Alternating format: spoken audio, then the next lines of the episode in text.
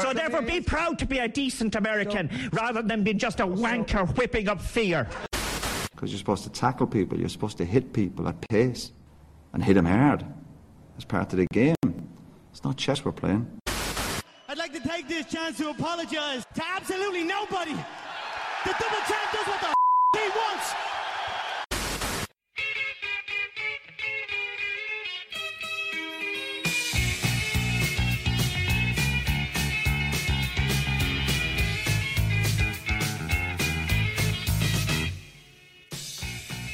Hello and welcome along to chapter 77 of What's the Story podcast. My American is struggling already. Sorry, just got to start coughing. Alright, Mello. yeah, all good. My name's Danny American. Uh, Yeah. I can't even talk Struggling now. yourself. So you've got giddy now because we've been talking for about a half hour about Yeah. all stories. I'll try that again. My name's Danny Murray. Grammar American, how are you? Great, how are you? I'm, I'm fantastic, man. Um, I guess this week you'd have to go all the way back to chapter three for the last time you joined us, and it's arguably one of the most popular episodes we've had. But Paul Howard, thank you very much for coming back to us. Pleasure, pleasure. I think I talked so much the last time you had to do it in two or something, didn't you? no, we, we just lost track of the time. Yeah, like we, You were like, oh no, Mary's going to kill me. It's the 10 past 12. so then we made the executive decision. We got, do you know what? We'll split that and make that two parter. Yeah. so that's how it I talked so long I had jet lag when I got home. You know? We were loving it though. We were like, It was amazing, yeah, Amazing. Um, and the reaction, even now today, even people still. said, Oh, I went back and listened to that Paul Howard and That was amazing. Thanks very much. I'll pass that on. I Okay. take all the glory for myself. well, stop me if I start saying all the same stuff I said the last one. yeah, yeah. one of the lads uh, would text us uh, every. One of the lads, Gary, he would text us every couple of weeks, say, "Just going back to chapter three, lads. Yeah, Just Oh, to listen to it again." He loved Oh, the that's stories. nice to hear. it is. Um, but that's what happens in your Valley Black Legends. You see, that's the, the, the people come out and they support their own. You know. Yeah. Um, but anyway, yeah, and we're, we're no longer in, in a gym in Glenageary. We've tried to. This make is it a little- lovely, by the tried to way. make a little Yeah, more yeah. upmarket and the, the- Fitzpatrick's. yeah, Yeah. I used to come here when I was a kid because the footballers used to all stay here, you know? Yeah. And uh, we used to go on the hop from Lawrence's and uh, hang around outside trying to get autographs. So, like, you know, Brazil were here in the summer of 87 and you had like Carlos and Josimar and everything were staying here, you know. Still have all these pictures of me with all these. No way. About, I'm tiny, like, you know, scrawny little kid, like, you know. I, we were all kind of skinny in those days, you know, and, uh, and, uh, your had big no- glasses. no, no, I had no glasses on. I used, I went through a period of vanity when I when I, I tried to leave them off, you know. But I'm I'm cross I'm I'm cross eyed, like you know. When I take my glasses off, one of me eye, if it have a wonky eye, one of them turns in. And so all these photographs is just me with honky eyes, with my arm around Josimar, you know, this huge, high, he's like high tower at the police academy or something. And have to put them up on Twitter. Yeah, all right, I will. Yeah, yeah. And then some Scotland played here and Bulgaria. But anyway, some of them some of them were better than others. Like we'd be outside waiting for the Bulgarians, like and and every we didn't know who any of them were. Like every single name ended with OV. and uh, but that's what I thought of when I came in here tonight when I walked through Really? the door. Yeah, I just thought about all those days. Did you ever I get should have been at in the hop? school. Um, While getting autographs. no, no. Actually, my mother, my mother used to write me notes uh, to get me off school early, and um, Mr. McGuinness liked the notes for their frankness, like you know, because my mother would never say, she'd never pretend I had a dental appointment. Like she'd always just say. Can you let Paul off early because he wants to go to Fitzpatrick's Castle to get the autographs of the Bulgarian football team? like that's what they would typically say, you know? Yeah, yeah, yeah. And Frank could just look at these and he just t- tut to himself, laugh and shake his head, and then say, "Go on, off you go." and uh, there was one time the Virgin Megastore was opening, right, and it was that was eighty five, and me and a friend of mine who I was in school with Jonathan Mead, we decided there was rumors that Bruce Springsteen and Madonna were going to open the Virgin Megastore in Dublin. Like why we believed that for a minute, I don't know. And uh, so we got off. Jonathan went on a hop, and I got one of these notes, like you know, which like the same thing, like it was spelled out in literal terms. He wants to go and get Bruce Springsteen and Madonna's autograph. And Frank McGuinness is looking at this, and he goes, "Ah, okay, okay, off you go." So we went in, and uh, you know, surprise, surprise, they never showed up. But that would have been kind of sort of typical of those days. You know, Who, It's who, just did- going, who did show up the opener? Do you remember? Luca Bloom, I think. Lovely. I think it was Luca Bloom. No disrespect to Luca, but when the room is Luca's Bruce no Bruce Springsteen, Springsteen, you know. Lu- you know, Bruce Springsteen's the boss. Luca is the foreman or something like, you know. or he's the fella who the boss leaves in charge, you know. Um, yeah, I'd imagine that the Brazilians and the Bulgarians enjoyed a, a great meal from the Dungeon Bar and Grill here in Fitzpatrick's anyway. Cheap plug. Plug in, yeah, absolutely. Oh yeah, and even on the way in, the smell coming from the dungeon was just delicious. I, in fact, I'll be heading there after we finish here, you know, for to see Mellow what's on the goes for menu. before and afters. Yeah, all the time. All the All time. right. Uh, check out fitzpatrickcastle.com for more. Um, normally we do a whole housekeeping thing, but we're not going to bother Paul because we just uh, we've we've so much to talk to you about. But first, um, it's, well, it's not so new anymore, but it's still quite fresh. I read the news today. Oh boy, award winning! Yeah, yeah. Congratulations. Yeah, it's not. It's not. I mean, the award is really nice. You know, um, it's great to get it, but for me, it was it was just a privilege to to be the one to to get to tell that story. You know, and Yeah. um, I, I was interested. In, it's the story of Tara Browne, and I was interested in Tara Browne for you know as long as I've been a Beatles fan, which is from the time I was about ten years of age. You know, maybe younger. You're interested in Tara Browne since 10 years Yeah, of age. I, well, I was in. I didn't know his name then, but the song, you know, the song "A Day in the Life," which is the song that closes Sergeant Pepper, and my dad had Sergeant Pepper, the original from the '60s. You know, my my my mum and dad kind of left Ireland in '62, I think, and they lived in London throughout that Era. swinging London era. You know, I mean, they weren't in they weren't in the clubs swinging, but um, you know, neither were most people. You know, it was uh, swinging London was probably only about a thousand people, but it's like any of these movements, like the punk movement or Britpop. It's you know, it, it's it's um, influence gets felt throughout Britain in the way people dress and the way they speak and the music Yeah. they listen to and their attitude and stuff like that. So they would have been there um, in London and. Um, so w- consequently, we grew up in a house where it was just '60s music all the time. You know, we we um, and it was always referred to as the music of the good old days. You know, my mum and dad always, ah, that's the good old days. So I kind of grew up. Um, was just strangely nostalgic for this period I didn't grow uh, didn't grow up in. I didn't live through. You know, I was, and even today, it's '60s music for me. My first instinct when I get up in the morning, you know, is like you know, I don't, I don't really know anything about music after about after about 1988, you know, and um, so my So you were instinct still in is time for always Kajagoogoo then, like that's all right. Oh yeah, I got I copped the end of the Kajagoogoo era, and uh, but um, you know, but any anything after around sort of 88, 89, that's it, it's Yeah. you know, I, I'm not as interested in that. I don't find it as interesting as that earlier stuff.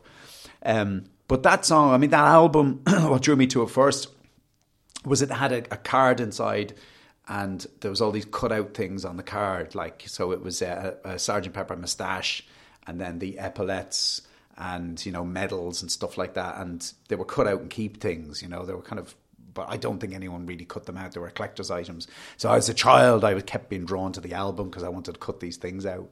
And um, but then I listened to it. I, I must have been you know nine or ten the first time I listened to it, and the the songs that got me first were you know things like When I'm 64, you know, kind of sugary songs that were easy to listen to. And then I heard A Day in the Life for the first time, and um, and I was just blown away by it. It was like, I think that might have been the day I discovered music, you know, Yeah. like properly. And that picture that John Lennon paints in the opening lines of that song, you know, I read the news today, oh boy, about a lucky man who made the grade, who and then he blew his mind out in the car. He didn't notice that the lights had changed, and then this this scene, you know, this um, young man dead at the wheel of a car, and all these rubberneckers watching and saying, you know, they they nobody knew if he was from the House of Lords, you know, and and we're rubberneckers. When you're listening to the song, John Lennon is including you among the witnesses to this accident. So You're just wondering who he's talking about. yeah, yeah. I'm thinking. I wonder. I who- wonder who this is about. And and then in time, I, I became aware that it was um, about an Irish man, and his name was Tara Browne, and it was a it was a real life accident that John Lennon had read about in the newspaper um, on a day when he was looking for inspiration for a song, and then I just sort of started probing into the story. It was Tara's 40th anniversary. Um, so it's 10 years ago because he's 50 years dead this weekend. Yeah, this one, as this Yeah, this podcast goes out, yeah. Yeah, and um, so yeah, I, I started. I, I did that. pi- I did a piece with Gareth Browne, his brother, and Gareth is a great patron of um, of Irish music in Ireland. You know, he's behind the Chieftains and um, Claddagh Records is his label, and he helped revive. really? Yeah, he helped revive Irish music in the. Was 60s. that the guy that was at the book launch? Yeah, yeah, yeah. With, he had like lovely Um, suit. It's like tweed. Yeah, he wears Irish tweed, and um, Yeah. yeah. he's and he's extraordinary. You know, he, he when you when you think back that Irish music, traditional Irish music, was was almost dead in the late fifties. You know, it was considered a very twee thing. You know, you couldn't buy a traditional Irish music album uh, that didn't have leprechauns on the cover or shamrocks or you know uh, Yeah. rainbows and stuff like that, and it, it was only really American people bought it. You know, nobody in Ireland bought it, and um, he had this idea that he would he would kind of make it cool again, and and he went around the country uh, with Tara when Tara was very very young. Tara was probably um, maybe ten. And they went around the country. Gareth was 16, Tara was 10, and they went into all these old, you know, Irish cottages and they recorded um, music. You know, the storytellers, uh, sean-nós singers, um, pipers, all this music that had been that was had been forgotten. You know, and um, and they they recorded those, and then they started pressing records and putting them out, but they didn't look naff. You know, they didn't have that kind of stage Irish thing. They The Hollywood Ireland. yeah, yeah, exactly. Yeah, the the quiet man and all that kind of thing. Garrett's ambition was that they should be as cool as as a Rolling Stones record. They should look like a Rolling Stones record. So you have these early uh, Chieftains records, which they're black and white covers, you know, and they're- they use s- shadows and silhouettes and amazing. They just and they were they were something that people wanted to have. So that was sort of Garrett's contribution to it and to the Irish music scene and to Irish life, I suppose, as well. You know, because this this music would certainly be be dead without him. Um, but I interviewed Gareth on the Tara's 40th anniversary, and you know, it, the piece I wrote, I wasn't happy with it, you know, and, and, and it happens when you're a journalist that sometimes you, you just don't have the time to do justice to a subject. And that was the case with that with that interview I did. Uh, you know, I, I, I the piece kind of touched on all the biographical details of Tara's life. So, you know, I mentioned the fact that, you know, at 21 he was married, two children, divorced, had a clothes shop on the King's Road, had a car painted, you know, this sports car he drove around in London that was painted in psychedelic colours and, mm. you know, record player in the dashboard mm. that used to put 45s on it and the needle would scratch across if he hit a bump, you know, and In all this car. stuff. And then he, and then he, you know, we introduced Paul McCartney to LSD and was friends with the Rolling Stones. So I got all of this stuff in, but I just felt the piece was kind of missing a bit of the soul of the man. I kind of felt that I didn't get there, you know. And anyway, what often happens when you do a piece for a newspaper, you're pressed for, for time and you have to go to press with it. And then in the weeks afterwards, people who I'd requested interviews from started to return my calls. And it was all this, you know, God, such a shame you didn't get to talk to me before because I could have told you this, this, and this. And then um, I got a call from um, Mike McCartney, um, who's Paul McCartney's brother. And Mike was in a band in the 60s called The Scaffold and they sang uh, Lily the Pink. Do you know the song?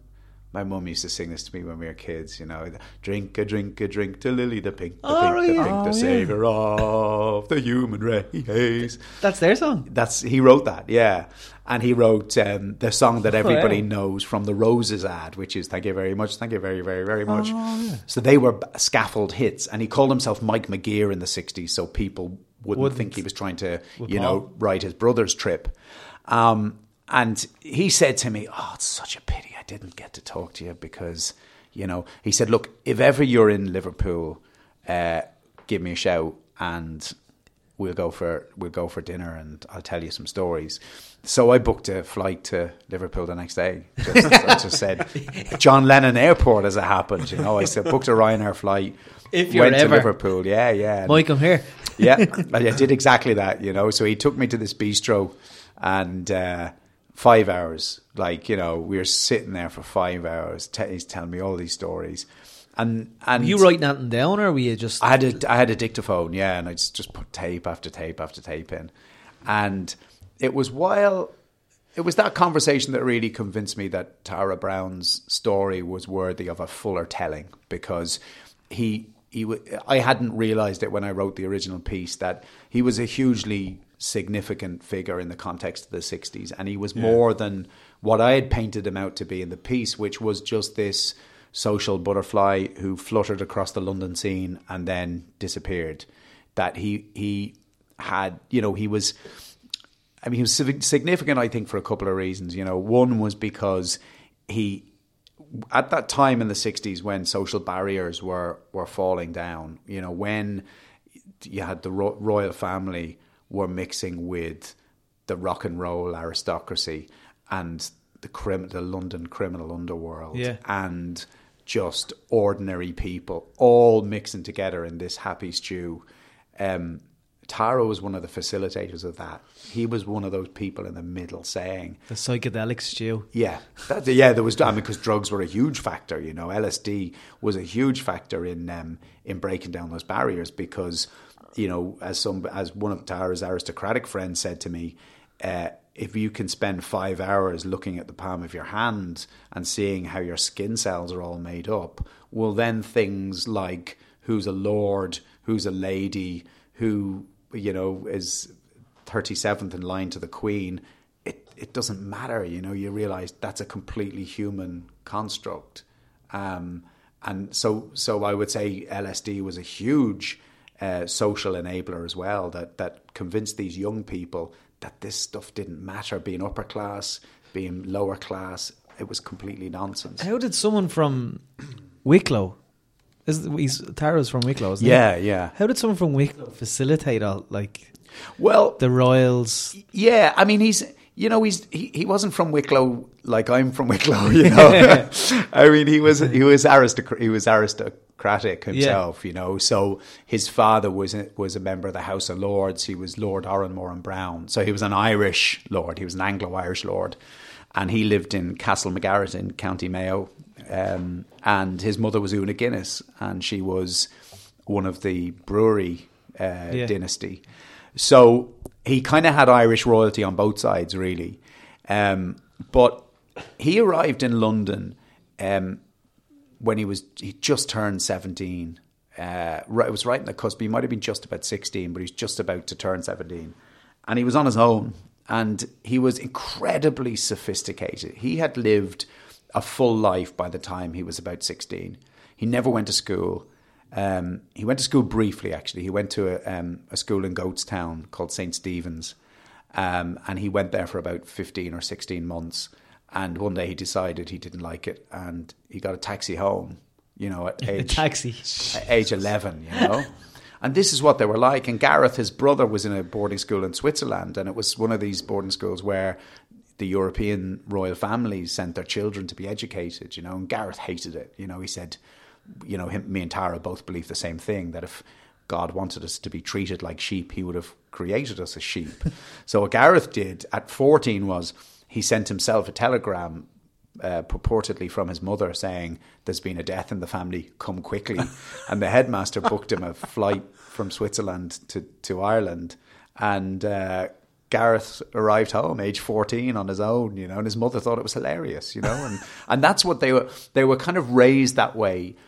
Oonagh Guinness was very libertarian. You know, she didn't she didn't believe in as uh, her niece, the writer Caroline Blackwood, said of her. She didn't believe in the tyranny of the clock. You know, there's Yeah. no cl- even when you go to Luggala now to the house, there's no clocks anywhere, so you never know what time it is. Like restraint to time and stuff. Like Yeah, that? yeah. Like so socialism. Yeah, I mean, what they didn't. They socialized the hours differently, right? So they that you you woke up you got up when you woke up, or you got up when the maid came into the room to set the fire, right? and then you went downstairs, and then there was a tureen of Bloody Mary in the middle of the table, and you stuck a glass in, and that's breakfast. Um, And Oh my goodness. and that's how they lived. I mean, they were they were just very very different to, to no one no one was living like that in Ireland at the time. And this is De Valera's Ireland. You know, this is fifties Ireland. This is John Charles McQuaid and De Valera's dream Catholic Republic we're living in, and and and they were alone to themselves. And so so so Tara never went to school. He was never told when to go to bed. Um, he had unending amounts of money. I mean, in 1958, he was getting, according to his then stepfather, two thousand uh, dollars, the equivalent of two thousand US dollars a month. Um, I mean, that's a lot of money now. Can you imagine what that is in 1958? Um, and then mental. he didn't go to school, but his mother had a kind of she ran a kind of literary salon up there in Wicklow, up in the up, up in the Wicklow Mountains. So her friends, you know, were Brendan Behan and Lucian Freud and Cyril Connolly and um, you know Claud Cockburn and people like that. John Huston, she was very good friends with the director John Huston, and they would just come to the house and and he's breathing in their air. You know, he's kind of listening to these very, very intelligent, very sophisticated, very bohemian people who essentially didn't give a toss what society thought of them. You know, Uh, particularly. Brendan Behan. particularly Brendan Behan. He's very close to Brendan Behan, you know, and he swore like a docker, Tara did, you know, in this posh, uh, upper class English accent. He swore like an absolute docker. And uh, he, uh, but but I think because of that, and then his mother took him off to Paris, so he had, he, and they lived there for about three years or four years while she was bankrolling the dressmaking ambitions of her third husband, um, who was a, who was a, a, a bisexual um, uh, former Nazi called Miguel Ferreras, and she married him after four weeks. Um, she only knew him for four weeks, and she met him in New York, and she married him in her suite in the Drake Hotel. So there was a huge amount of that kind of recklessness going on in the family. Um, You're getting all this information with your research. yeah, your, your, your mind must have been blown. It was incredible, you know, and and especially that period. You know, I thought the Paris period was was fascinating because Tara at that point he's fourteen, Fo- he's 14, 15 and sixteen during his Paris years, and he's friends with all of these much older boys and much older girls who are posh upper class English girls who are attending finishing schools in Paris. So they're 18, 19, perfect bone structure, cut glass English accents, and and then some posh boys as well who are doing English language courses there. And they meet this little Lord Fauntleroy character, you know, and he had this blonde hair. And I've seen photographs of him at the time. He looks like he's just fallen from the ceiling of the Sistine Chapel. Like he looks like a cherub, you know, his blonde hair, this helmet of brown of blonde hair, and he used to wear these velvet suits, like a red velvet suit. So he was kind of like the little prince or something, you know. He looked incredibly young, and he is so sophisticated. He's bringing them to the jazz clubs of Paris, right? And jazz at the time, see, jazz now, you go to Starbucks and they're playing jazz, right? You can go to Starbucks and buy a jazz CD.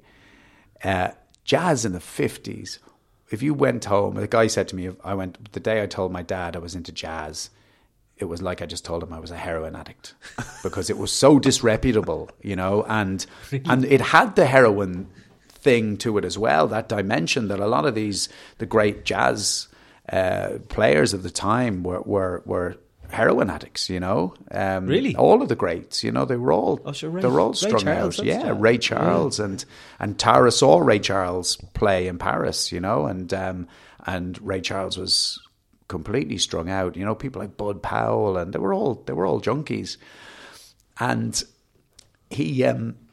But Ta- but it, what was amazing was so so he's going to these really really disreputable clubs like de- the basement dives and he's bringing these posh girls around and they're having the time of their life you know they're in Paris essentially to kill a year before they're ready for the debutante circuit you know at which some posh double barreled guy, double barrel name guy, is going to propose to them, and then they're going to start a family at 19. And they have this window of a year where they're in the Paris, and this charming little kid, he's a child essentially, is bringing them to these jazz clubs.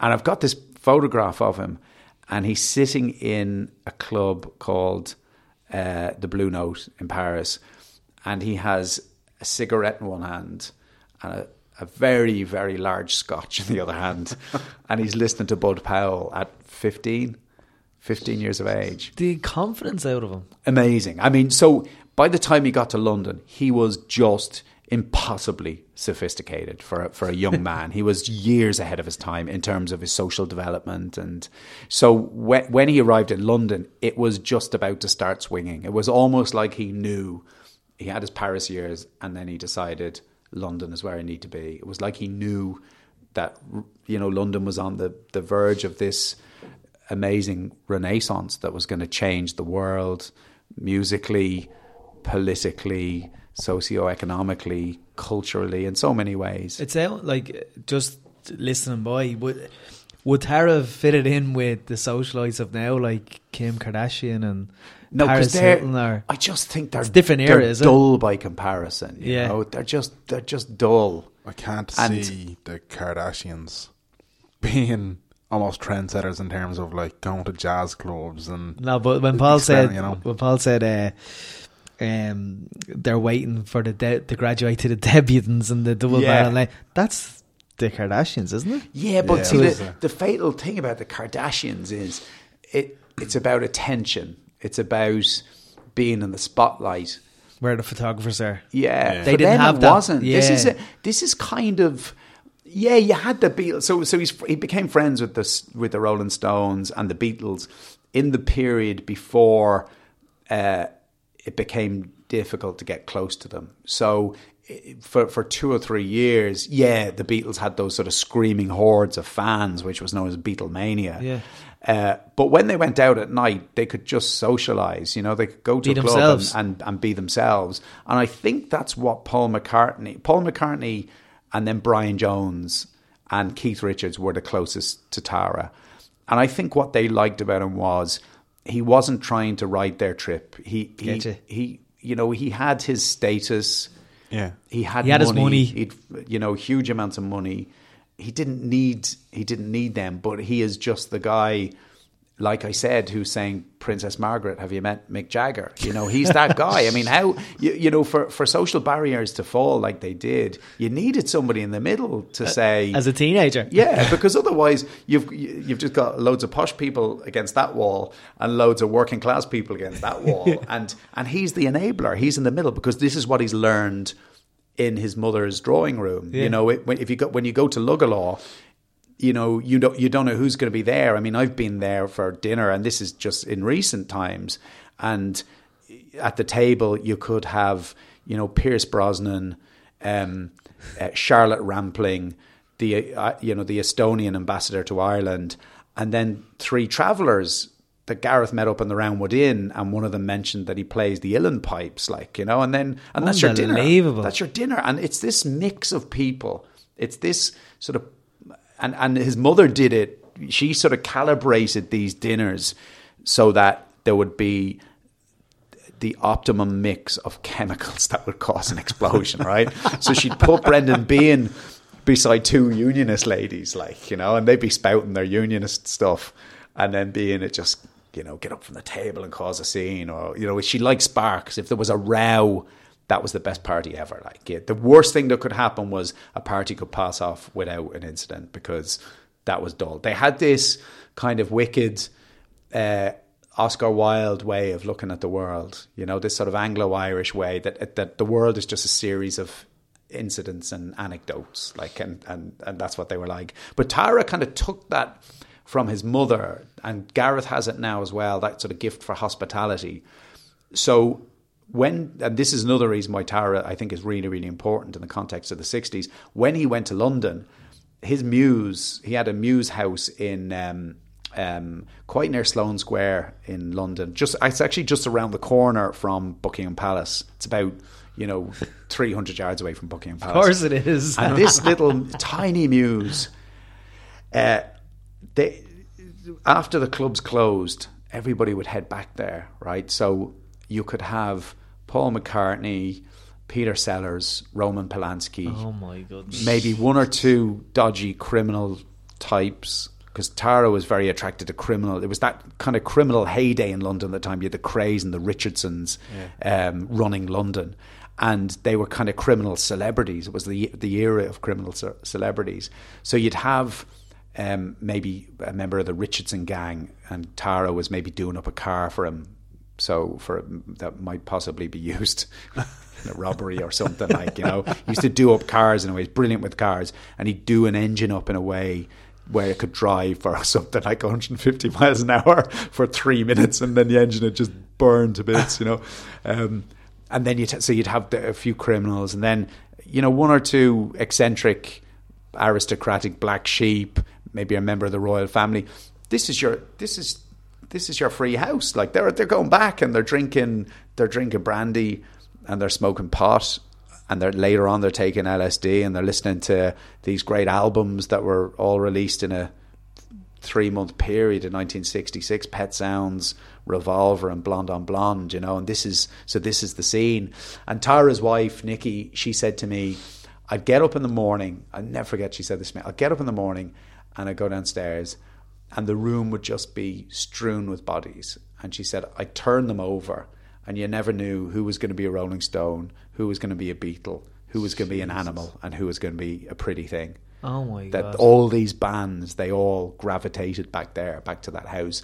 So that so when you when you think of swinging london you, you can you can kind of say tara's tara's mews house was a was a microcosm of what of what was happening in london you know that was a great cross section of all the people who made up this happy stew, social stew it's it's an incredible story. Like, and because I I wasn't familiar with it at all, and then obviously, you know, we were fortunate enough to go along to your book launch. Um, and thanks for coming by the way No, thanks, thanks, for very having for, us there for having Yeah, us. It was brilliant. Um, but like picked up a copy of it. My ma's reading it, so I haven't had a chance to read it. But I've been googling it, and like I'm blown away by this guy. Yeah. Like, and I'm kind of sitting there, and I'm like, this is potentially a story or a life that would have been largely missed by so many Yeah. people without this book coming along. I'm glad And- you said that because I, I kind of felt, I kind of felt, I read so much about the 60s, so many Yeah. books about the 60s, and I, I just felt this was an angle that no one had had had written. It was an angle nobody had approached the 60s from before. To use this guy um, as a sort of prism through which to view the 60s. Um, and that's what I wanted to do when I found out about him. I think there's something interesting as well in, in, in terms of the timing of his death, because he, he died 50 years ago. So it was December the 18th, 1966. And it was right on the cusp of when the 60s be- turned bad. You know, that, that Yeah. it, I think actually I think the end of the 60s, the swinging 60s, you know, what my mum and dad would have called the good old days, was Sergeant Pepper. And you could say that um, the 60s ended with that pia- dying piano note on, at the end of a Where day in the all life, mash where, it the- together. where all the Beatles Yeah. and George Martin all slammed down on a on two pianos simultaneously to create that effect and that I think that is the end. And it's interesting that sort of Tara provided the inspiration for the song I, that I feel uh, ended the '60s because I think his death ended the '60s for a lot of people. Marianne, I interviewed Marianne Faithfull for the book, and and she said to me that that that, w- that was the end of it for her. That she they had felt indestructible, and it's the thing about being young, you know, being 23 years of age, and being part of this extraordinary movement. Um, they they really did feel these young people that they could change the world. They were going to change the world with their positivity and their happy vibes and their pretty clothes. And you got to remember that you know you youth the the concept of it it was new. You know mm. that the at, before the war and in the years immediately after the Second World War being young, like there was no such thing as a teenager, really. You know, your teenage years were something you just endured. You know, there were purgatory, a social purgatory that you just put up with between childhood and adulthood, and then and then you just went went and became a man or you became a woman, and then suddenly. The, the, these young people, it was like this energy was released. Um, 1961 national service was abolished so they suddenly didn't have a war to fight. Unlike their parents and their grandparents they didn't have a war to fight. They didn't have to do 2 years in the army where you know they were brought up to to that point brought to that point of view that you might need to go out and fight some german people one day. You know they they didn't have that. Yeah. and when national service was abolished, suddenly it's like this rock face has just fallen away and they can all see the future. You got the contraceptive pill came out at exactly the same time, completely changed the sexual mores of a generation of young people. They could suddenly have multiple partners. You didn't have to marry the first girl you had sex with, you know.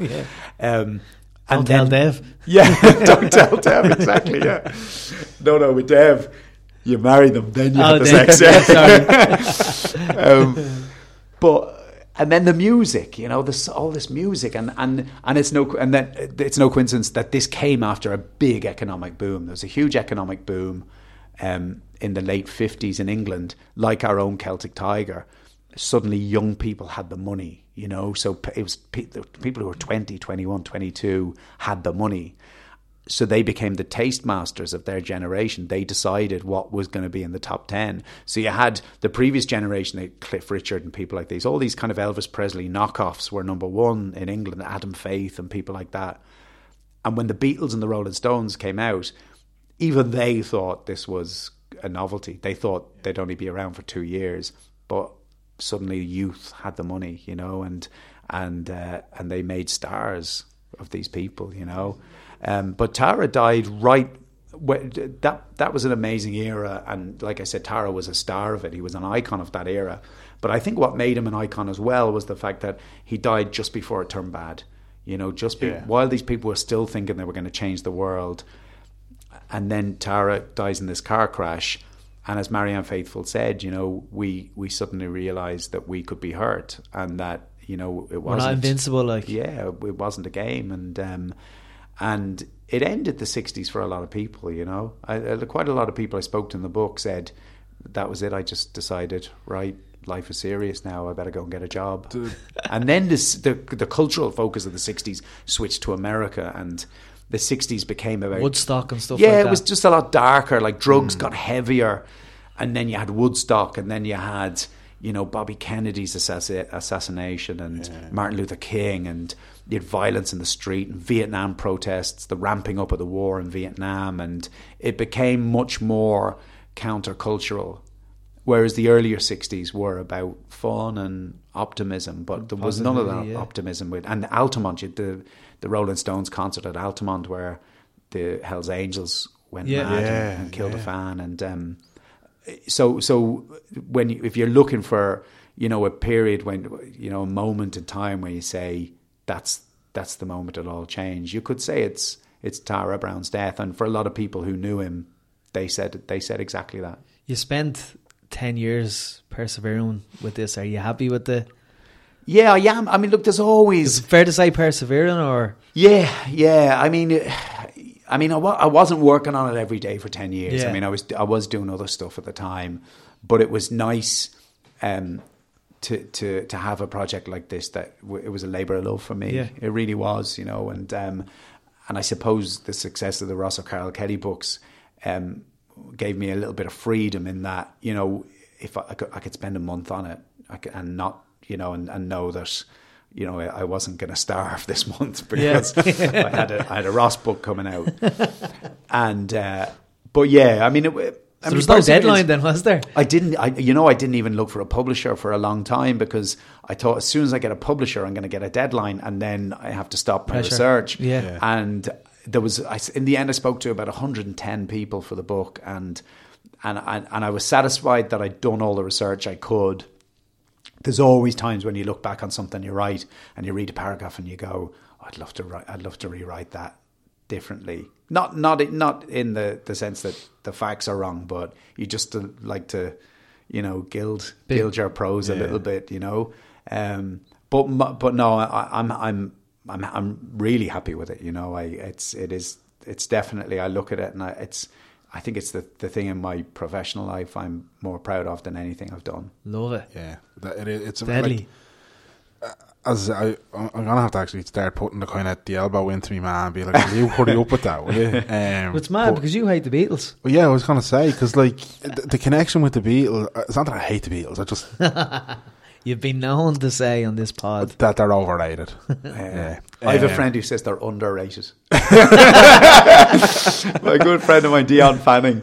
We were in uh, Dion, he, Dion's uh, he writes for JOE.ie. He was with the Sunday Independent for years. Yeah. We were in it. We were in Japan once, and somebody in a hotel lobby we were talking about the Beatles, and somebody said that. I think the Beatles are overrated, and Dion said, "I think they're underrated," which I think is a great idea. You know, But despite all the praise, it's not enough. But um, it, it's mad though because even for, for me, like I'm I'm not a big Beatles fan at all, but it's that that's kind of the hook with this story that it's this connection to something as big as the Beatles. Yeah. But then the more that I've, I've heard you talking about it, the more that I've kind of learned from just googling and reading about this guy, you suddenly realise, okay, the hook is the connection with the Yeah. Beatles, but but the juice and the meat of it It's his is- life. It's his life. It's Yeah. incredible. Like, Yeah. it's- lads, just get out and buy the book. Like, I love. Uh, amazing. I love the exposure he had to like Brendan Behan, and I love that Gareth has kept with that tradition. Yeah, What his yeah, mother- it's with his still- mother, with, he's like- still. uh, I mean, the hospitality is just unbelievable when you go and visit the house. You know, um, How old is Gareth now? Gareth is seventy-seven. Yeah, he's seventy-seven now, um, and uh, and in great and in great health. You know, he's um, he's he's in robust good health. They all lived lo- long lives. The Yeah. Guinnesses, well, a lot of them did. Um, his mother lived until she was well into her nineties, I think. His dad was one hundred and one when he died Wow. um, Gareth and Tara's father. And there's a story about him. He was in the House of Lords and he'd sat in the House of Lords for 72 years without ever speaking. He never ever spoke. And um, he's the longest serving member of either house in England, like the Lords or the Commons. No one has sat there for 72 years. But Tony Blair abolished hereditary peerages in 1999, I think it was. So he, he suddenly didn't have the right to go and sit in the chamber anymore. And he told somebody, you know, oh, that's me. I'm off then. Tootle pip. And he died, you know, not long afterwards, you know, just a matter of months after hereditary peerages were abolished because he just kind of felt, you know, that very English way, you know, that cricket thing of declaring your innings, you know, Yeah. and he just said, that's, that's it. Wow, Jesus. That's insane as well. That's that's nuts. it's just, they seem like just a fascinating, fascinating bunch of people. The Yeah. entire thing, like it's But it's, it, it sounds like that, like in during that ten year period, and you were getting all the research, you were getting the interviews. It just fe- it just seems like that you might have been ready to, publish something. Oh no, here's more stuff, and it just kept getting that more and yeah, more it was more a case that there was a few interviews I was waiting for, and like Marianne Faithfull was one, and Anita Pallenberg was the other, you know, and I just knew they'd be worth it when I finally got them, and Anita was the most difficult to get because you know she's, you know, she's married to Ke- she was married to Keith Richards, she was Brian Jones's girlfriend, you know, and and so. She, she kind of has to put distance between herself and the press. I think Yeah. that you know the pap- she's been papper papped a few times by the paparazzi in London, and she's very very wary of the press. And um, so it took me four years to, pers- to persuade her to to talk to me, you know. And I put notes in her door. Went to London, knocked on the door, put notes in the door. I remember sitting in coffee shops on the King's Road in London, just writing that writing cards to her, you know, and put it in the door. And here's my number, please ring me. And then going back to the coffee shop and sitting there for six hours, wondering would she ring, and then she didn't, and I go back to Ireland. And Jeez, uh, I don't feel bad now when we harass people with tweets Yeah, I to on the gonna show. say, yeah, yeah. Geez, and when you say persevered and said that sounds like really Yeah. just Yeah. persevering, like that's And I, it, I mean, it's good. It kind of reminded me because I, I haven't been a journalist for a lot of years, and it kind of reminded me of that old gumboot work that we used to have to do, you know, Yeah. which is kind of sitting, sitting like a a fox looking at a looking at a rabbit hole for, for ten hours in the hope that something would come out of it, you know. And, and we we, we I had, so I so I went back to doing that and just old fashioned pavement pounding reportage and um, but I enjoyed it, you know. And and and at what stage did you say, right, Paul? I'll I'll grant you. The? Um, it was, you know, it was getting to the point. It kind of makes me sad where, uh, you know, a lot of the people I interviewed for the book had died before it, it was published. So, Ta- you know, Tara's widow, Nikki, who was a great help to me, she died, and Tara's um, half brother, Gay Kindersley, the jockey, he died. Um, and I think there were about seven or eight interviewees um, died in the space of about two years, and I think that's when I thought, look, I really need to Yeah. get this together and, and and get it out there. So that's when my agent took it to England and um, you know went to various publishers with it, and um, Picador Picador were the keenest because I just kind of felt when I I met Paul Baggaley, who um, is the managing director of Picador, he um, he just sort of shared my vision for the book, you know. He, he he wanted the book to be exactly what I wanted it to be. So that was Class. Brilliant. Um, Did you miss Rosser at all? Um, Well, because you didn't really give him up. I didn't. No, no, I still do. I was still, and I, I you know, I, I, I spent about four months, five months of the year writing each Ross book, but then I'm doing the weekly column as well. So there's Yeah. never a week goes by when I'm not When you're not Rosser.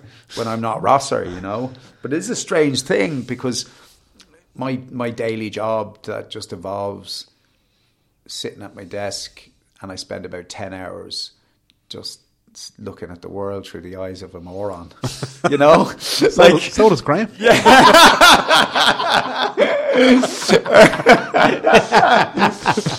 looking at the world through the eyes of an idiot. That's me. and uh, and then you do you start to feel like an idiot after a while, you know. When you do ten hours of that, so it was nice then to be able to say I'm going to do some serious work on the Tara Browne book next week. The um this the stage play of Breaking Dad. Oh my god, that was unbelievable. Yeah. The the the, the actor that played Ross. Ah, yeah, he's Rory Nolan is um, he's extraordinary. You know, he's he. I mean, he Rory's an incredible actor. I mean, I've I've seen Rory do you know Oscar Wilde plays and he Yeah. does Shakespeare and you know he's um, he's incredibly versatile and very very skilled. And I'm just flattered that he would do something that I wrote. You know, that he would do a comedy that I wrote. Um, but he made the part his own from the very first show, which is which is ten years ago next year. Um, we did the last days of the Celtic Tiger. Um, Ten years ago. yeah. When there was still a Celtic Tiger, I only wrote. I only wrote the last days of the Celtic. I wrote the title as a, as a, prov- as a, a provocative thing. You know, I thought people would see that and go, "What's he talking about?" The last days of the Celtic Tiger, and now people always say, "Oh, you predicted it." And I didn't. I just, I was totally chancing my arm. You know, I thought this will catch people's attention. What do you mean it's over?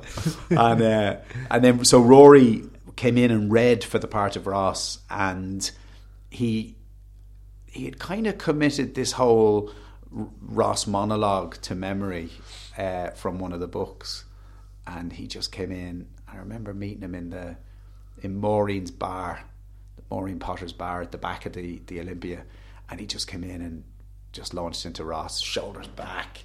No Uh, way. I think he might have been wearing chinos and dupes and everything at the time. And he launched into this thing, he just, you know, this monologue. And I just knew instantly. I just said, yeah, we found our Ross. He, it was brilliant. Yeah, he's amazing. Like, Yeah, he really brilliant is. show. And you know, I don't want to. I don't want to. I mean, I, I, I, have to give them credit, the actors as well, Mm. because you know, I write something, and it's it's jokes on a page, and there's some semblance of a plot linking the whole thing together.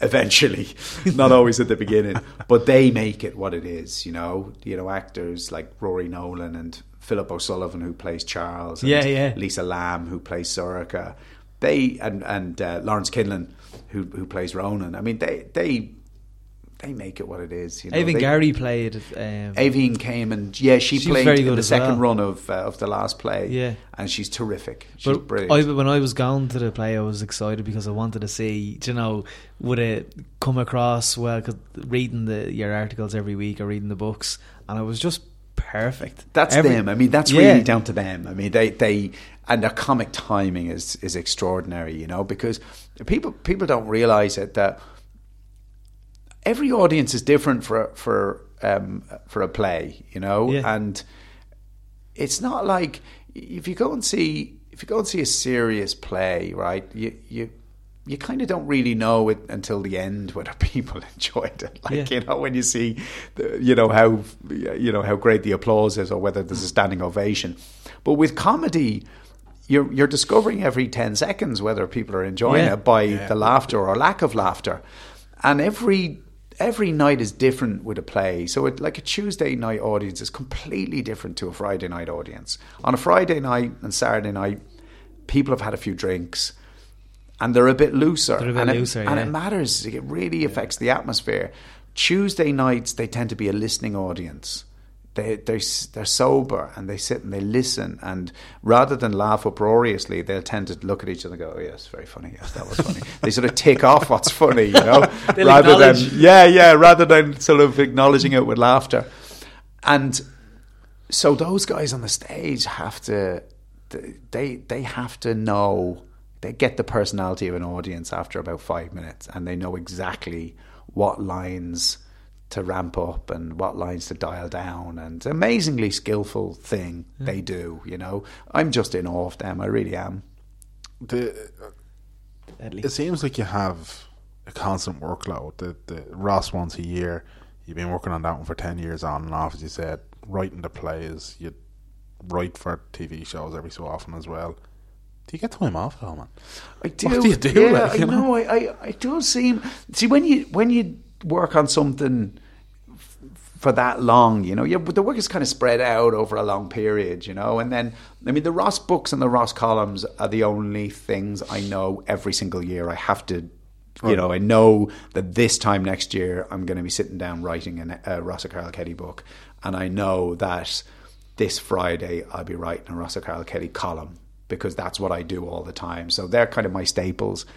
And then the other stuff, the TV stuff, it, it I kind of just build it around it. You know, I mean, I don't. I, I work pretty long days. Like, I mean, I, I get up most mornings about half five, and Wow. I, I kind of, you know, I, I like to be working by six or seven o'clock, seven o'clock at the latest, and um, and and then I work until maybe six or seven in the evening. You know, so it's it's kind of hard this time of year because it's dark when Yeah, working, yeah. when I sit at the desk, and it's dark when I get up from the desk. Um, but but it's great in the summer, like you know. But but I mean, it's uh, I always try and put in a forty hour week, no matter what, and the early morning thing it's interesting because somebody was asking me why recently why I get up so early because I don't need to because I'm my I'm my own boss, you know. Yeah. I think it goes back to my dad, you know, my watching my dad get up at half five for work every morning, and um, my dad worked in Warner Lambert, um, which is which then became Pfizer, you know, and he did he was a factory worker, so he did he did shifts. So it was either seven, he'd start at seven in the morning until t- half two, or he'd start at half two until half ten, you know. So he was I always either not there in the morning or not there in the evening. But I remember him getting up at half five, and I think in my head that's what work looks like.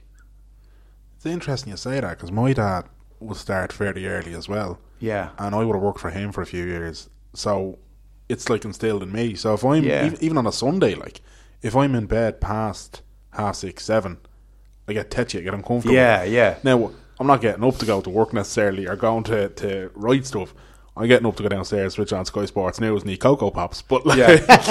do you know what I mean? Like, So is I- Paul. I- I- but, but I get what you mean, and that kind of thing. Of it's Yeah. almost this sort of like, no, I'll get up now. I'll get, Yeah, you know, yeah, yeah. almost like you feel like you have to get Yeah, out it's of a the guilt bed. thing. Yeah, yeah. And I feel guilty about I can't I can't earn money unless it hurts.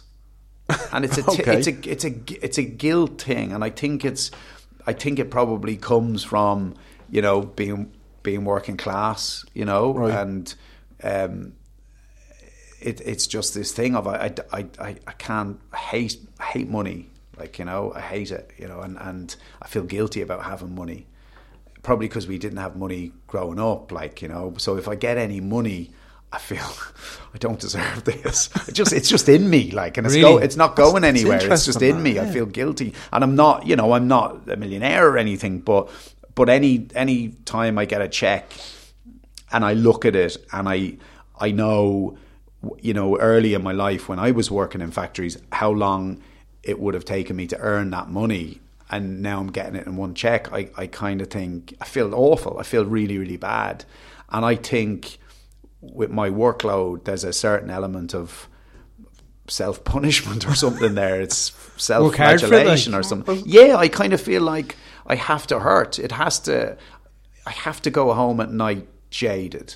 I have like I, I'm narcoleptic in the evenings. Like you know, Mary, my wife, just you know, she's driven to the wall with me watching half of a show, and then she just looks at me and I'm, me, I'm asleep with my head on my chest, like you know, and uh, we we she tapes all these things on. Uh, on uh, Dave, you know, like um, "Would I Lie to You" and all these shows, you know, Mock the Week, and we she's got them all on the the box, and there's about 30 of them there. I know at the moment that we're halfway through and I just nod off and then she, just, she turns it off and just rolls her eyes.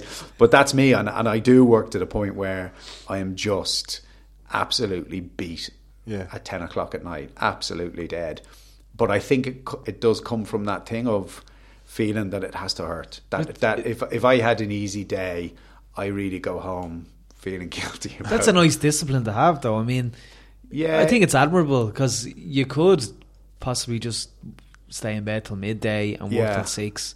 Yeah, I don't- get I- the yeah. same workout, but Yeah, and I, I, I don't think I could live with myself over that, you know. but It's, you're um, working more than what say your father would have worked in a factory or what you would have. yeah, I worked in do. a Lo- factory. I yeah, I mean, dad, dad did a lot of did a lot of overtime. I suppose when we were younger, like you know, when when um, when you sort of just took whatever overtime was going because that's what you had to do when you had four kids. But we, um, but yeah, I mean, I probably do work. You know, I, I, there's a lot of weeks I do a sort of sixty hour week. I think. Um, and then when I was coming towards the end of the Tara Browne book, there was a period of about eight months where I worked seven days. Like I worked every single day. I worked Saturdays and Sundays as well. And, you know, that stupid thing, I felt great. I felt great that I was having, I was getting up at half five on a Saturday morning and, and, and half five on a Sunday morning and sitting at the computer and working like because that's what I feel I have to do if I'm you know to justify any success or money that come my way. I kind of feel like say you worked hard for it. yeah, See, it's- yeah, it's interesting. I don't know. Maybe this is me just trying to um, sound like I'm intelligent. I don't know, or trying to overanalyze or something. But like, you are intelligent. You are intelligent. thanks, lads. Um, but you're kind of saying that, and in this kind of whole, uh, I need, I need to work hard and feel like I- I've earned it or whatever.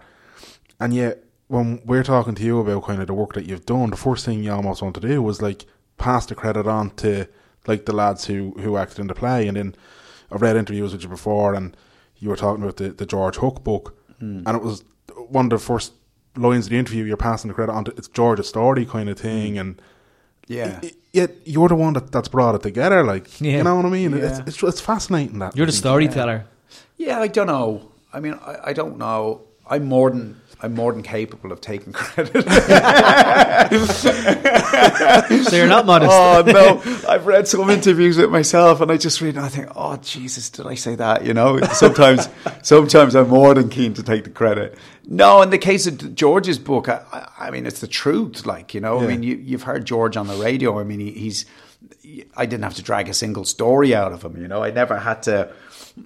I never really had to say to George, I think you're being a bit easy on yourself there. Can you, you know, or, or, you know, I didn't have to convince him to be tougher on himself or to um, stop seeing himself as the hero of his story. George was just ready to tell that story like it was. Um, and and he talks in complete sentences and he has all of these wonderful anecdotes and so a lot of I'm really proud of the work I did on the George on George's book, but a lot of it was an exercise in transcription. You know, it was it was just sitting with him. I think ghostwriting is um, it's it, it, it go, the secret to ghostwriting is really the relationship, you know, between the the subject of the book and the ghostwriter. And if you get on, which I do very very well with George, it's not it's not diff, it's not difficult, you know. If the if the subject trusts you, um, it, it, it, it comes quite easily because most of the time it was just me and George sitting in the kitchen of his of his house in Foxrock eating Club Gold Grain and drinking coffee and, and George telling me these wonderful stories of this this incredible life. Another one like Tara Browne who had this incredibly colourful life. All these twists and turns it took before he got to a point where people actually knew who he was. Almost like he found um, his calling when he eventually went into broadcasting. Yeah, Like, yeah, definitely, yeah, definitely, and, and and he spent his whole life stuck in a job that wasn't for him. But that, as he said himself, it was like I was living somebody else's life. He's he's doing catering, and he, he doesn't know anything about catering, and he's you know tens of thousands, maybe hundreds of thousands in debt, and his creditors are chasing him all over Dublin. And some nights he goes home and he can't even go into his house because one of the creditors is sitting outside his driveway waiting for him to come home. So George had all these bolt holes all around Dublin where he used to go and hide out, like hotels and stuff like that. Um, and I think that's an amazing life to lead. I mean, he he spent so many years of his life lying to himself and lying to other people, you know, just to cover up for this mistake he made early on, which was to choose the wrong career. That he should have gone into broadcasting when he was When he straight 22. away, yeah. yeah. it was an incredible book, yeah. And Yeah. then it all accumulates then with him on Dún Laoghaire Pier. Like, Yeah, that was yeah, and and, and amazing he was. read, And like. two or three moments where where he was going to end it. It's funny because when I think of George's life um, being off the rails, I don't actually think of those moments when you know on Dún Laoghaire Pier Yeah, or uh, he did an incident on the Rock Road where he was he, he determined he was going to drive into this petrol truck that was coming towards him, and he pulled away at the last minute. But I, I just think of him at the Rugby World Cup. Was it the first Rugby World Cup where he was the American coach? Coach, yeah. and he hadn't he hadn't told his wife that he was coaching the American team. And In- I don't think Ingrid p- particularly cared whether he was coaching the American team or not. But he he he, uh, he was in America for about eight months of the year, and he'd be telling her he was catering on a film set down in Tralee or something, you know. And he'd ring her up. He'd be in Florida, and he'd ring her up and saying, "Ah, it's lashing rain here down in Tralee, Ingrid," and he'd say you know, he'd, he'd get up in the middle of the night to make this phone call just to make it plausible that he was ringing in the morning. Oh my goodness! and um, Thank God, no caller ID back then. yeah, yeah. yeah. So he, he hadn't paid bills. This is in the book, actually. He hadn't paid some bill. I think it was the telephone or the gas, or maybe it was the telephone and the gas, and they were cut off. And Ingrid was in the house with her mother and um, her stepfather, and there was, and he was a north of England man, and uh, th- George just said the atmosphere in the house, the tone in the house is what a useless uh, you married. You know, Yeah. how could you have been so stupid to marry this guy? And no one knows where George is. He's missing in action. And the stepfather goes into the sitting room and he's watching the rugby and he shouts, "There he is, the bugger!" and George, George is sitting in the dugout with with a laminate badge around his neck, and this is this is how Ingrid finds out that George is coaching. and he's not in Tralee. this is how she finds out he's coaching the American team. I mean, it's uh, What were you like when you heard that story? I just my jaw was on the floor, you know. My jaw was just on the floor. I could I couldn't believe it. I mean, he said he described his life. He said he saw the film Catch Catch Me If You Can, and he just said that's my life. He could completely relate to that because he said my life was such a lie that if I even caught myself telling the truth, I'd tell two lies to cover up for it. It just, it ju- his life just became a lie. That's mental. I find uh, as well the whole ghostwriter subject relationship very interesting. I mean, you you were saying there it's a transcriptual kind of exercise, but are you trying to are you trying to tell a certain story though as well? Do you know, like you're you're kind of transcriptual exercise to me sounds like whatever George was saying, you were just writing. Yeah. But are you trying to get something out as well? Yeah, I mean, I think well, there's a couple of things. I mean, I suppose the other the other thing you have to do is sort of check facts and stuff like that as well, because somebody's we're all unreliable narrators of our own stories, you know, and we Yeah. all tend to sort of we we, we Exaggerate? Yeah, we exaggerate, and then sometimes we fossilize something in our minds as happening a certain way, and actually, when you check back, it didn't happen that way; it happened a different way. And so, so that's part of the job as well. But really, I mean, George probably told me 300 stories, but they don't all fit in the book. Yeah. You know, some of them might fit in another book. Um, but the book was the story of his life. You know, this, the, the, the book was the story of him, um, this, his childhood and his teenage years and, you know, you know, being an All Ireland debating champion and stuff like that, and all of these things he he should have seen in himself when he was a teenager. He should have seen I have what it takes to go into broadcasting, and that was his great love was radio and debating and stuff like that, and thinking on his feet, and then how he got sidelined into becoming a caterer. I mean, he was making sandwiches for, for Dublin school kids, like for ten thousand Dublin school kids every day. Um, he got the he got the contract from Dublin Corporation to make to make these sandwiches. So the uh, there was a building oh, before your time, lads. You know, uh, it was the Irish Sweepstakes building in Ballsbridge. It was opposite the RDS. I think there's apartments there now. There's apartments everywhere now, and. Um, but he had, when he had the contract with Dublin Corporation, he had 500 ladies in there or 200 ladies in there, and they were buttering bread and making sandwiches every day for Dublin school kids. And he had the contract for that. And it was an entirely loss making operation because he was involved in a bidding war with Campbell Catering and they just kept undercutting each other every year. So for about seven or eight years, it wasn't even a profitable enterprise, but they were just trying to screw each other over.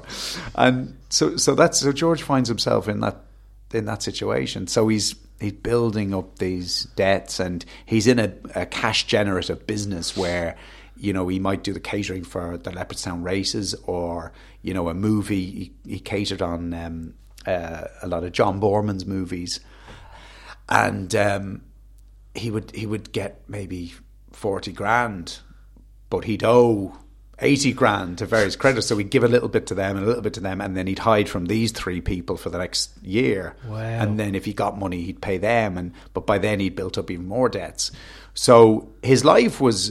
I just said to him, I, I can't understand still why he never had a, a nervous breakdown. His life was such a mess. Yeah. And he said, it's weird. He said, I was living a nervous breakdown.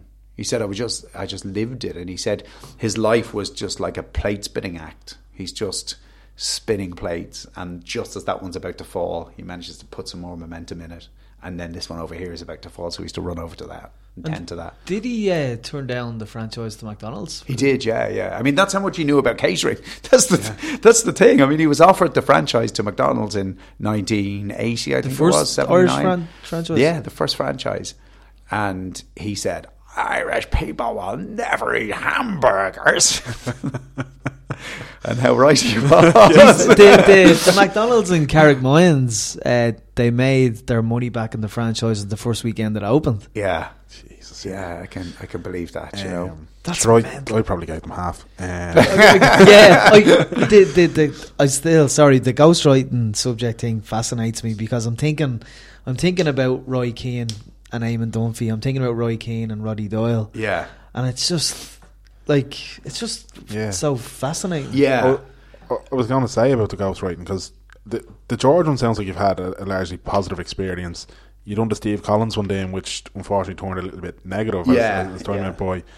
Is ghostwriting something that now you've put a pin in? You say now never, or does it never say never? Or I, I think, like I, I, I was really pleased with the Steve Collins book at the time, but when I look back, it's kind that was kind of hack work, you know. It was kind of um, you just a kind of gun for hire, you know. It's kind of it's like I wouldn't get as much pleasure out of ghostwriting a book as I would out of um, writing a book myself, you know, like yeah. the Tara Browne book.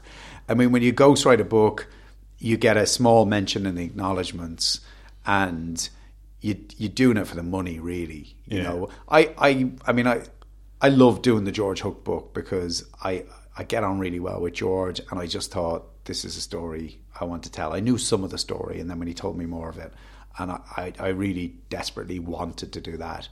But if the right story came along, I'd do it. But it's not it's not something I go out. It's not something I go out and seek now. You know, I think I'd much rather I'd rather write books like the Tara Browne book where it's a subject I'm interested in, and I go out and do the research myself. And do you have your eye on anything, or does it now just take a bit of a break? Or Yeah, there's a couple of things. You know, there's a. I, I've always wanted to write. I'm fascinated um, by the story of um, a guy called Dougie Trendle. Um, and when I was a kid, uh, one of my one of my favorite, there was this massive ska uh, revival um, in Ballybrack in the eighties. You know, we all went around with Harrington jackets and state black Sta-Prest trousers and white socks and black loafers. Like it was, we were proper scars. You know, everybody in Ballybrack dressed like that. Me that. Yeah, And uh, yeah, absolutely. that's, yeah, that's your all dad I'm did. saying. Yeah, yeah. That's all I'm saying Yeah. right now. What? All I'm saying right now is your dad. Yeah, yeah. And uh, there, anyway, one of the ska bands I was really into was Bad Manners, and Dougie Trendle was the lead singer of Bad Manners, and um, uh, Fatty Buster Bloodvessel Yeah. was was his name, uh, his nickname, and uh, he has an amazing life story, and uh, I wrote him a letter a couple of months ago asking him would he be interested in telling a story and I haven't heard anything back but if he if he got in touch with me I'd love to ghostwrite his story Wow. um, but that's about the only that's about the only one that actually interests me at the moment you know That's- I don't um, It's amazing. yeah, yeah. It's. A, I was talking to Roddy Doyle actually at the the book awards about about the Roy Keane book, you know, and um, and again we were talking about this thing about the relationship and and he him and Roy hit it off, but it's a very different kind of relationship, you know, like that I would have had with George, where George is a very kind of gregarious character, and you know we became really good mates. We we kind of knew each other before, but we became really really good mates over the course of it. Whereas Roy, I think Roy's relationship with Roddy was much more arm's length. You know, I think they used to meet in a hotel function room to do the interviews. Probably not unlike this fine Yeah. room in Fitzpatrick's where we're sitting now. And they did that, they did all of that. So like Roddy never got into his house or anything like that, you know. So it's a very very different, um, a very different kind of relationship. Would he have needed to steroid, get into his house to make the book better, or I don't think so because I think, uh, I think, I think Roy is was smart enough to. If you read that that particular book, Yeah. it's a performance, like Yeah, you know, Yeah. it really is. It's a it's a it's a proper performance. It provoc- There's loads of provocative stuff in it. do you mean And- that in a good way? Or yeah, yeah. I mean, I, I mean it in a good way, you know. But it, but you know, Roy came to it with a lot. I always think it's really interesting when Roy comes every April and does his charity thing The for Guide the guide Dogs. dogs, right? And he does a press conference, and he always says six or seven things that just go, you make you go, I can't believe he said that. Like, you know, he'd always have a go at Everton or you know, or a player who he thinks is, you know, playing below with blow power you know, like Jamie Redknapp and his Yeah. B caps and that kind of thing. Um, I have the same feeling when I listen to Roy Keane quotes yeah. with Morrissey. I was going to say exactly, exactly what you just said because I'm reading Morrissey's autobiography at the moment, Right. and I got that sense from Morrissey's book that it's a performance, that he's saying things to shock or to get a reaction. I mean, not to the same degree, you Yeah. know, but he's a, obviously they're very, very different characters. But I love hearing both of them. Yeah, yeah, yeah.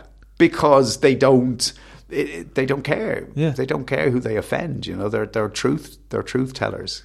You know, it's uh, the Mor- did, did you read Morrissey's? No, I book? haven't. Uh, It's, It- it's it's- supposed to be amazing. I mean, it's hilarious. There's there's lines in it that just make your jaw drop. Like, Really? You know? Yeah, yeah. I mean, it's uh, it's really. A, he says he, he's talking about his the case when the Smiths sued him.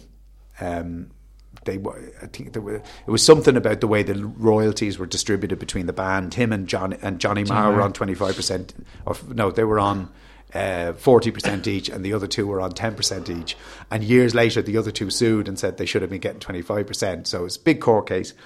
And then, but anyway, it takes up about one fifth of the whole book, just Really? this court case. Yeah, but he kind of sees himself as as uh, as Oscar Wilde, you know. That's loves Oscar Wilde, Yeah, he he? does. Yeah, yeah. But he casts himself in that Oscar Wilde mo, uh, role in the book. that- yeah, yeah, and that that you know he's he's a man who's being done down by the establishment, you know, Yeah. and uh, so he sees himself as this sort of you know victim, like Oscar Wilde was a victim. Uh, but he has this funny line. I was reading it on the train last week, and this line made me laugh out loud. He just says, "I do not possess the I do not possess the human cruelty to describe the physical appearance of the opposition barrister." Right, but then. Two, unbelievable. But then two paragraphs later, he starts describing how ugly he is. and when I read it, I was thinking, I wonder, will he? And then he just and launches into this description of, and then just some of his lines. I mean, it really, it's a, it, it's a work of art. They published it was really controversial because they published it as a Penguin classic, you Yeah. know, with under that um, under that brand, and and it, and it, you know, it, it it doesn't have you know the sort of the same. 200 years of sales or 150 Yeah. years of sales to deserve to be a Penguin classic. But I, I think it's a modern classic. It's an absolute masterpiece And of a the book. the uh, the interview uh, you posted on Twitter today with Morrissey, oh my god, it Yeah. brilliant. And from a the BBC, then, yeah, yeah, yeah. from the BBC interview, yeah. and your man that came on about They put him on with somebody. They put him on with somebody who was telling him his star signs or something, you know. and Morrissey no more believes in this nonsense. And your man is saying, uh, you, you know, you need to learn to compromise more because you, you are a Gemini. You are a Gemini, remember. And Morrissey, in fairness, didn't. Say, you just say, oh yeah, that's very interesting. That's he didn't say, you know. What a load of guff. classic. Oh god, yeah, no. Uh, I've, have you seen Morrissey live? Uh, no, I haven't. No, Yeah, I'd love to. Seen him two years ago. On the Oh, Point. really? Yeah, Was he good? brilliant? Yeah. there wasn't uh, kind of like we said he just does not give a shite there was a section of the show where it was like the meat is murder Yeah. and it had the the big screen came up and it was just all in a slaughterhouse and Yeah. uh, there was people kind of walking out and all it was it was Yeah. very very graphic but Yeah. sure I mean, I, I respect that. I- I respect, tell you, I'm I respect the book. someone that he, has those beliefs. Yeah, like, and he's turning me to vegetarianism. You know, not quite. You know, I had a pork chop sandwich for lunch, but If you, you know what? Like, I, I, as I get older, I get I find it more and more difficult to justify eating meat. Have know? you watched Cowspiracy? No, I'd see something like that. I think it'd kill me. I would, yeah. I think That- it'd kill me. if you're halfway there reading Morrissey, Yeah. you're gone If- reading Cowboy. yeah. It, it made me genuinely, and like, I love me meat, like you know Yeah. what I mean, and it made me genuinely sort of sit back and go, yeah. steak's delicious and all, but like, But really, the idea that an a- animal is raised for you to eat it, you Yeah, know, like and, and and he's right. Like if you love animals, which I do, this has to cross your mind. You mm, know that Yeah. wh- why do you want to eat them? yeah. I, So I, anyway, I'm about halfway, I think, towards becoming a vegetarian. I was sitting recently with those lads, the Happy Pear lads. You know them? They were on the They were on the Late Late Show when I was in the audience. Oh, really? Yeah, Yeah. yeah. And they're just like disgustingly healthy, like, you know, like just despicably, despicably thin and good looking and lean and Full of beans. full Yeah. of beans and nice guys, just sickeningly so, right? And um, we were chatting away. We're, we're, we're with the same publisher, like we're both with Penguin. So we were at the book awards together, sitting at the same table. And uh, I was chatting to, I think it was David, and his mum and dad were there as well. And they're vegetarians. And they all just look like, you know, just a picture of health. Are they And were- vegetarians, though? Yeah, they are. No, they're, ve- they're vegetarian, full vegetarian, and they. This it was the two lads convinced the parents to go vegetarian, and they said they haven't looked back since, and they look really healthy, you know. Yeah. And um, so anyway, I'm thinking about it a lot, you know. But then I ordered a. 16 pound of turkey last week for Christmas like and, I, Ah, and I yeah. loved her and I can't imagine my brother's a vegetarian and his wife and they're coming to us for Christmas and I know I'm going to watch them fill in their plates with sprouts and carrots, and I'm going to think that's the downfall of vegetarianism for me. That I missed that. I missed the turkey See, that- and that. that's what that's what I was gonna say. Like uh, in my head, I was out, I was on top of this one of the lads in work recently, and he was kind of saying like his wife is a vegetarian, and he was saying like so I you know he was saying accidentally. I know exactly what it means. The wife cooks and he just eats whatever's put in front of Yeah, him. But he's yeah. like sometimes she will make meat, but he's like I'd eat a couple of vegetarian meals a week just because yeah, out of convenience she's cooking for both of us. And he's like that's you just do that just. You know, two, three meals a week, just have a vegetarian meal. Yeah. He's like, don't lose your Christmas dinner because he's straight up. He's like, I couldn't go without Yeah. ham on Christmas. Like, no, we couldn't. yeah. if I, I mean, I think I could do it that way. I think I could be kind of moderate and sort of say like, yeah, maybe. Morrissey wouldn't like that, you know. No, he's all or What would nothing. Morrissey do? what would Morrissey do? He's all or nothing. Wouldn't say that. I wouldn't share a Christmas dinner with him. Do you know what I mean? He wouldn't. So, say like. Yes, he got this great line in the book where he's got this manager for about 13 years, and they're in a, a restaurant in Los Angeles, and the manager ordered frog's legs, and he said, "Don't order frog, le- don't eat frog le- frog's legs in front of me." And he said, "Look, I'm having frog's legs. That's it. You know, I want them. I'm having them." And so Morrissey said, "So I got up from the table, and uh, I never saw him again." He won't sit at the table if somebody orders meat. He won't. He won't sit at the table with them. He will see, walk uh, out. like I, I respect somebody's like opinions and somebody's beliefs and all that, and it, but that's when he's trying. He's trying to force, I think, on, on somebody else, and I think I, I don't like that. I, am I- he's trying to force it though, is he? well, he's saying you can't eat meat at my table. Yeah, but he's at a meeting with some. He's manager. saying, yeah, he's he's saying he just doesn't want to be there. He just doesn't want to see it. You know, um, Does he judge people? yeah. Okay. Like it's great. The book, like he call you know, he calls people. You know, if he hates someone, he says that carnivora, like car- carnivore. You know, like, and so everybody is called out. But you can tell when when he hates somebody, the first touchstone is their love of meat. Like that's that justifies how he feels about that person. You know, ah, he's a fascinating character. Oh, you he's know. unreal. I meant to see him in Vicar Street there as well a couple of years ago, and um, for the stand-up gig, the wheelchair section is kind of just over to the left of the the front of the stage, and he kind of towards the it was towards the end of the encore, and he came over. He ripped up the set list. Hmm. And he comes over to me and he flamboyantly gives it to me. Gives, Yeah. Oh, he's really? Singing a song. He has the mic up. He has the mic up like that. Yeah. And he goes like that to me and gives it to me. And I was like, what? He had signed it as well. Really? Morrissey, and it's a set list, and it has. So the you date. have it? Yeah, I have it at home. Yeah, yeah. I couldn't believe it. I was like, Wow. And uh, there was, uh, as you know, his fans are obsessed with him. Yeah, yeah. And there was all these guys with the quiffs, and they were image of him, and they were kind of like, "Give us that, will you?" And I was like, "No, Yeah. you will not. Go on, give us that. How much will you take for it?" And I was like, "Nothing. It's mine." mad. I remember the first time the Smiths came out. It was around, so it would have been 83, 84. And I was in first year Lawrence's, you know. And I remember sitting in B6. I remember as clear as anything. And we're talking about, did you see your man on top of the pops last night with the flowers in his back pocket? And it was Heaven Knows I'm Miserable Now. Oh, the I song. love it. And he's dancing. Nothing like that on Top of the Pops. It was, Top of the Pops was Duran Duran and Spandau Ballet and these kind of, you know, very masculine groups Yeah. who had loads of dolly birds around them, you know, with their chests out and all that kind of thing. And there's this man who's a kind of sexless man, really. He you is sexless, and he he? looked really unhealthy. and he had glasses, like he actually had glasses like I had at the time, which were those kind of national health ones, you know. Uh, mine had a little bit of plaster holding the earpiece on. he didn't have that, like you know. But but it's the first time you say, God, a pop star doesn't have to be cool, like you know. And uh, and then he had he's kind of dancing like with two hands above above his shoulders, and uh, and then a, a bunch of flowers in his back pocket. It was just I think I've seen the clip. revolutionary. Yeah, Yeah, yeah, I think I've seen the clip. Yeah, you'll find it on YouTube. Like Yeah. you know, it's um, but we'd never seen anything like that before. It was great. He loves um, Damien Dempsey.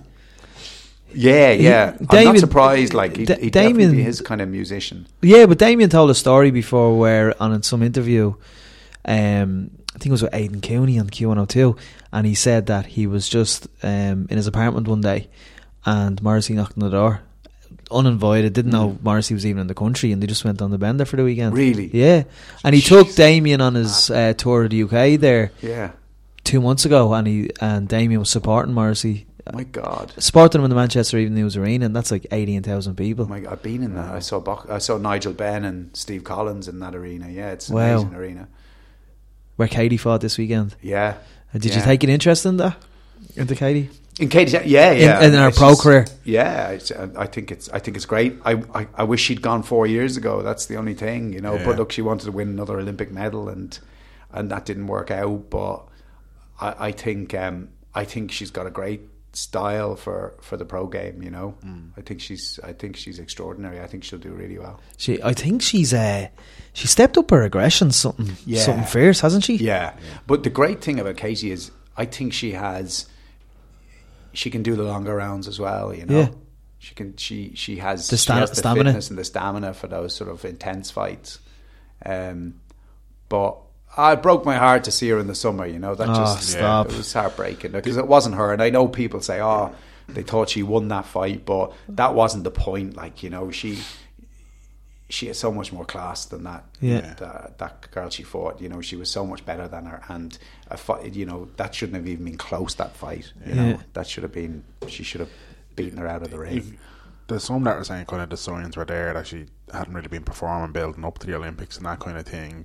And I, I don't know. I, I don't know the circumstances, so I can't comment on what's going on outside the ring. But certainly, I think you're right. I think inside the ring, you could kind of tell Yeah, she just She wasn't wasn't, herself. she yeah, and it there, wasn't. like- It, the thing about it was, it wasn't the natural deterioration that happens to boxers. You see it, you know, you follow a boxer for years, and then you think he's lost a little bit of speed, or Yeah. she's lost her footwork, or she's a little bit chinnier than she was before. Like I didn't feel that with Katie Taylor. I thought, you know, the fall off in her perform in her performances started when her father was no longer in her corner. And like you you know it's you, we can't comment on the circumstances but it is it is a sort of glaring uh, glaringly obvious thing that that you know this this man and, and, and his daughter who had this extraordinary father daughter relationship sporting relationship and you know he piloted her career. Yeah. uh, and then he's no longer a factor. And that's you know that's a that's a terrible terribly tragic thing I think that he that he was no longer in a corner and um and I think that's the I think that was the big thing you know Yeah. Um, last time we had John Paul, right, there was a lot of people. We got into a conversation about um, doping, and we could have been there for two days talking about it. It was amazing, and I noticed, or the feedback from that was like, "Oh, I wish Paul was still doing sports journalism." And then I've noticed on your new kind of personal Twitter, not Rosser's Twitter, Yeah. there's always people kind of every now and again saying, "Would you ever go back? Would you ever go back?" Do you miss it th- that much to go back, or? Um, I miss what it used to be. I mean, I do miss. I, I miss um, the way jur- sports jur- sports writing was in the in the nineties when I was doing it. Um, but it's different now. It's changed. You know, you don't as a as a writer, you don't have the access that that I would have had when I started writing. Like when I when I was a sports writer, you could phone up Andy Townsend when he was the captain of the Ireland team, and you could say, uh, "Can I do an interview?" And he'd say, "When do you want to come?" And you say, "Well, I'll come over to England on Wednesday." And he'd pick you up at the airport and bring you to his house, and his wife would cook you dinner, and you spend five hours talking to him, and then he'd drop you back to the airport that night, and you kind of felt like you were making a connection with people you were interviewing, and then it changed. You know, it just footballers became less interested. Um, they became less interesting as well, actually, um, and they had a lot less to say for themselves, and they started talking in these horrible cliches, and it's impossible to get them to break out of it. I used to be able to throw in a couple of questions that could kind of stop them talking in cliches and get to say something that was real. But I don't know. Did you see Theo Walcott talking about the Oh birth of his his Yeah. child last week? You know, and Theo Walcott in general. I didn't he see was that asked one. about his. They said, "How's your wife doing?" And he said, uh, "She did fantastically well. Um, obviously, uh, we're a nice little unit now, and uh, it's looking good uh, going forward in the future." I said, "It just felt like shaking him. Said, this is the birth of your child, Yeah. you know." Um, and it, and, it, and it had become a bit. It had become like that, you know. You you, you just found yourself you know, increasingly talking to these young guys who didn't really have anything to say anyway. You know, they they just they were they didn't think about the world like sports people did in the eighties. Footballers, um, I'm talking about specifically, and then with other sports like GAA, rugby. It was just getting impossible to actually sit down and have a conversation with a player. You know that didn't. You know where there wasn't a PR person telling you to wrap it up after five minutes or seven minutes or Is that know. social media as yeah, well? I think it's I think it's got to do with control. I think it's got to do with sponsors. Like for instance, if if a rugby player is has a sponsorship deal with a car manufacturer or um, a soft drink manufacturer, or or you know a, a, a somebody who makes razors, you might get a phone call and say, "Oh, do you want to meet X person?" And the deal you have to sign then is that you've got to mention whoever it is, Audi or Gillette or Lucas Yeah. Sport, you know, once in the intro and then three more times throughout the piece. That's not journalism to me, you know. Yeah. That's just that's just That's advertising. flogging. Yeah. Yeah. Um, so the answer is no. I don't. I certainly don't miss that. Um, Because you think it's evolved into something Yeah. that it wasn't. yeah, and I, the funny thing is, with all the coverage of sport now, I don't. I actually feel further away from sport than than I did back then. You know, we, you know, back then when, when I was working for a Sunday newspaper, you actually still had a chance of breaking a story on a Sunday. But now with social media, the news changes so quickly that you know. There's no breaking dead news. by Yeah. but you know even new the, the morning newspaper what what have you ever found out that's new in a morning newspaper everything comes you know Yeah. you, you find it out the night before you know radio still has a shot at it but mostly it's online um, so so it was all it was all changing and I kind of felt it changing in 2005 there was the drugs thing that put that started to put me off because I just found out I just found I was writing about drugs all the time you know Yeah. and Ireland would win something uh, and I'm thinking specifically of Cian O'Connor winning the gold medal on- Waterford Crystal in Athens in 2004, and I covered it. And then six weeks later, the positive drug test on the horse comes in, and then you've got to revisit the story. So you're jubilant, kind of. Yeah, week. I mean, I ne- I tried never to be jubilant because you're always trying to be objective about things. Yeah. But yeah, I mean, you know, you, you certainly if if if Rodrigo Pessoa, who was the Brazilian who finished second in that in that event, if he'd won, I, I would have felt a lot differently than if Cian O'Connor had won. So you do have a sense that this is a this is a fantastic thing for Ireland, and yeah, you do. It is nice to write about Irish winners. Um, but then but then you know the positive test comes in and you think right what was i you know how do- how do i cover this now Yeah. and and most of my year was actually becoming um, either about writing drug stories or covering stories where i was really dubious about an athlete uh, and it happened a few times at the athens games and then i had to cover maybe they won an event and i had to cover it and i had to cover it like i believed in them when i didn't believe in them um, and that was hard. And I said to somebody recently, I, I don't think I could cover an Olympics, for instance, without libeling 30 or 40 people. Like, Yeah. You know, I, I mean, I, this was my whole life, I felt, was leading up to covering Olympics. Like when I was a kid, it was. I, w- I would just, I would, uh, like the LA Olympics in 84 and the Seoul Olympics in 88. I sort of bought the, the Ladybird book in which you fill in who won each medal and all that Yeah. kind of thing. I still have those books, you know, and I, I was looking at them recently thinking, just thinking about how innocent I was when, you know, and actually I filled in Ben Johnson as the 100 meter It's the winner. dir- dirtiest race in history, yeah, wasn't yeah. it? Yeah. And then I must have been cynical. That must have been the start of the cynicism because I never crossed it out and put Carl Lewis after Ben Johnson was ca- was caught. Um, so I was, you know, I, I it, and then by the time I got to the Olympics, I covered the Sydney Olympics, and I was very cynical by the time I finally got there. Like it was, I wasn't, I didn't feel, you know, full of joy at being at the Olympics. I was very, very cynical, and then Athens, I just.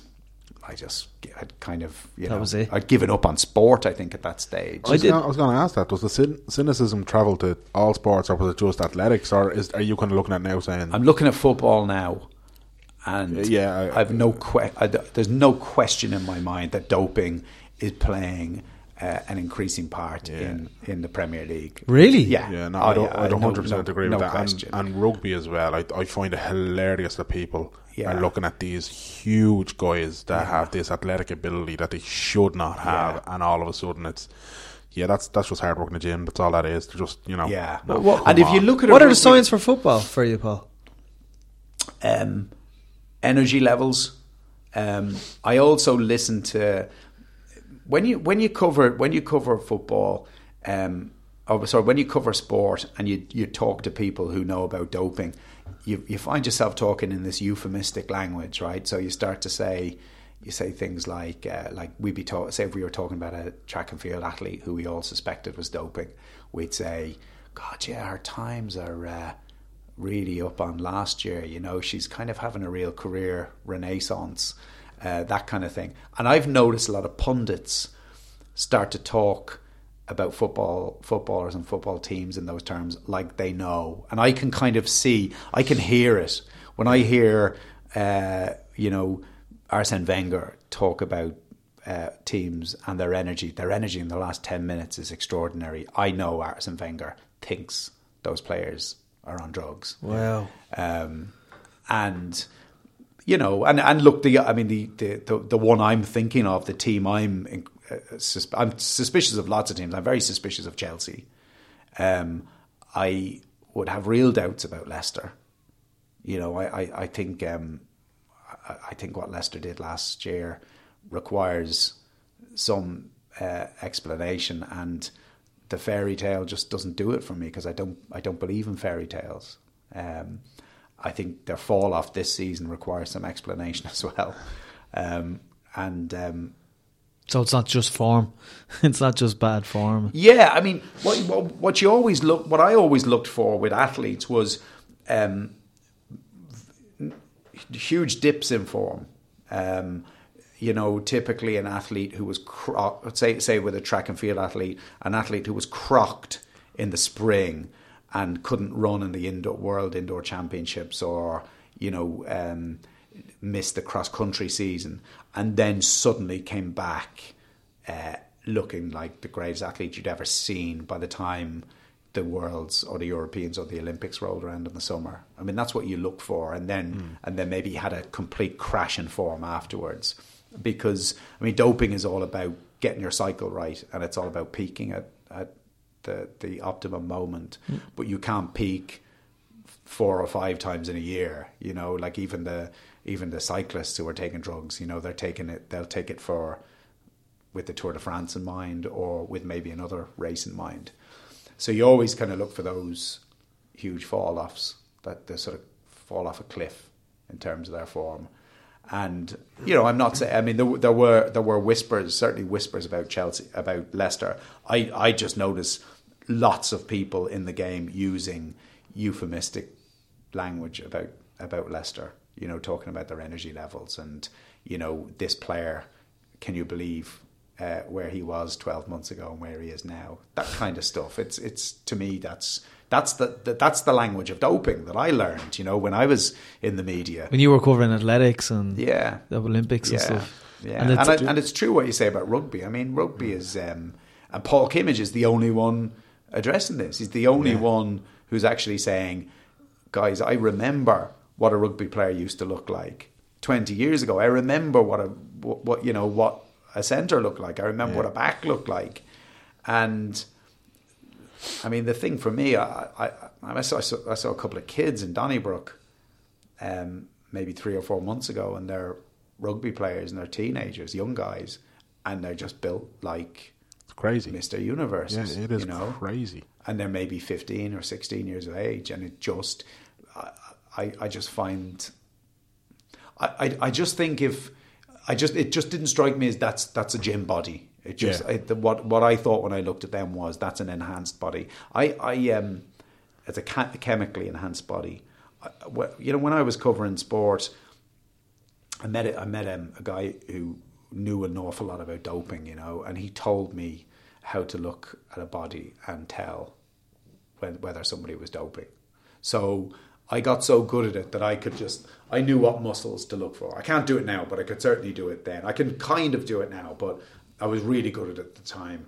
That if an athlete took off his top at the end of a race, I could look at him and I could tell he was doping by what muscles were developed bigger than they should have been.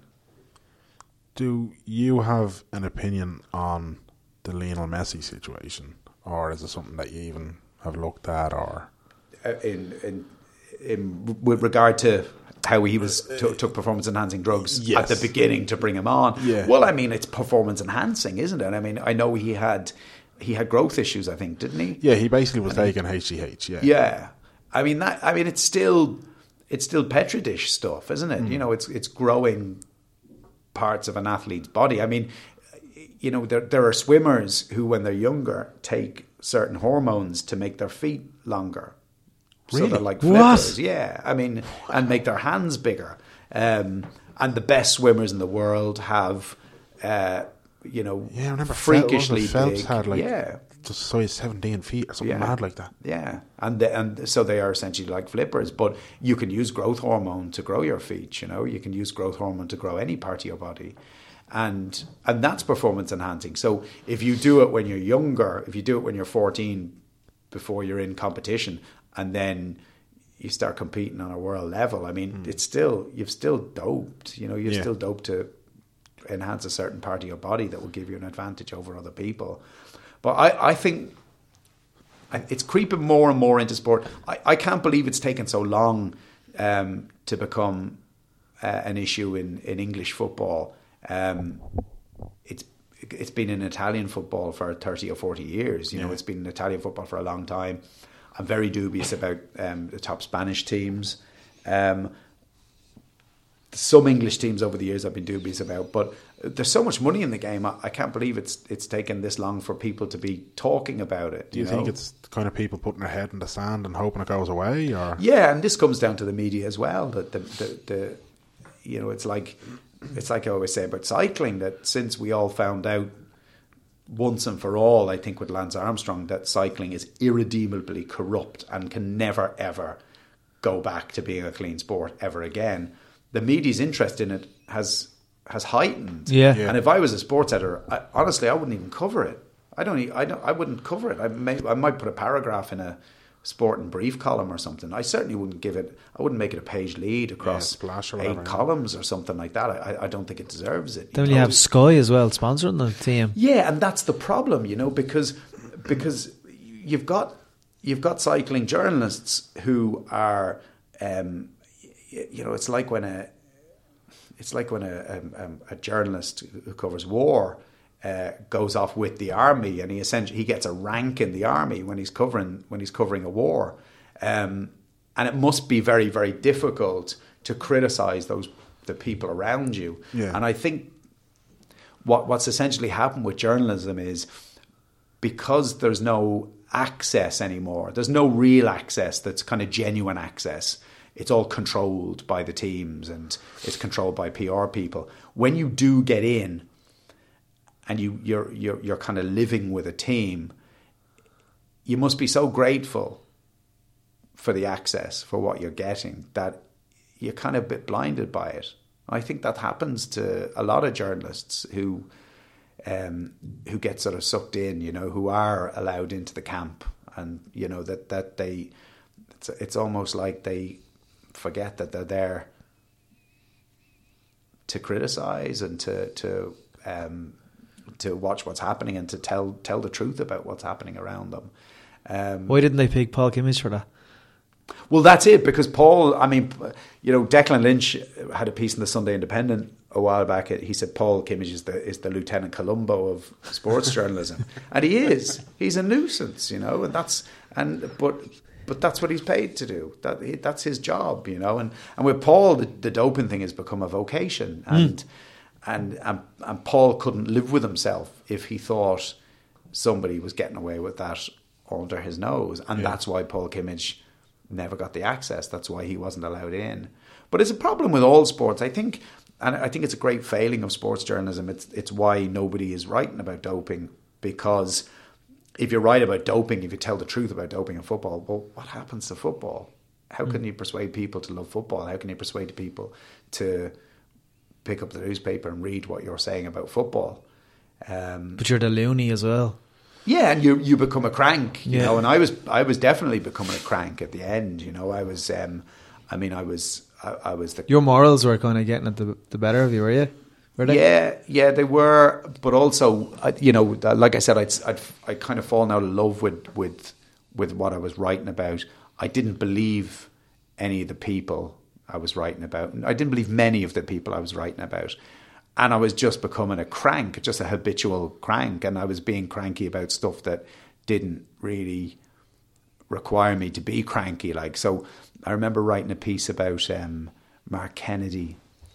And Mark Kennedy had there was some story he was he was kind of a, I think he might have been arrested for being drunk and disorderly or something and one of the tabloids had done a, a, a, job on him and said he he was sort of pressing the bell of David Beckham's apartment and saying stuff about you know uh, stuff Victoria Beckham like or something like that you know anyway I wrote this really high-minded piece about about Mark Kennedy and how he'd thrown away his career and how he, you know, he was potentially one of the great Irish players and how, you know, he'd thrown it all away. Anyway, I got a letter the next week from one of his friends and it just said, You sanctimonious prick.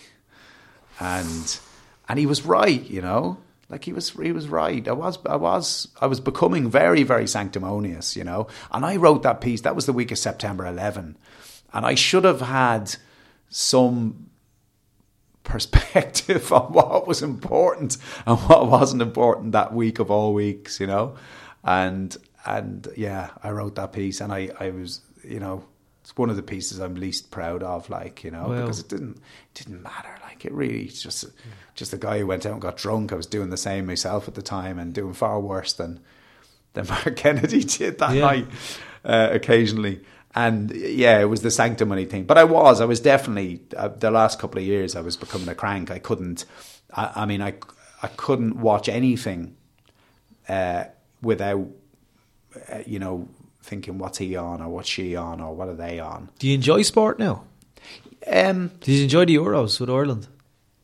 Y- Yeah, I did. Actually, I, I really I enjoyed Ireland and I, I enjoyed Northern Ireland. Um, I thought the tournament was massively overblown. I thought it was just too bloated. I thought 24 teams was ridiculous. You know, I think, you know, to have a two year qualifying campaign just to eliminate the Liechtensteins and the San you know, Marinos. the San Marinos, you know, and your teams in it, Albania, and, and uh, you know, the greatest will in the world, they don't, they don't really belong at a major finals. Oh, well, the only- Iceland. I was going to say the only thing to counter that though is you look at Iceland, you look at Wales. Yeah, yeah. I mean, they did, they did great, and and and I, you know, the funny thing is, I think Iceland would probably qualify for a 16 team European Championships or a, or a, you know a, a 12 team Euros. They, they were that good. You know, they reminded me of Denmark in in uh, 92. in 92. You know. Um, so I think they I think they would have been good enough, but I just kind of felt there was there was the qualifying period to just to just to knock out those minnows,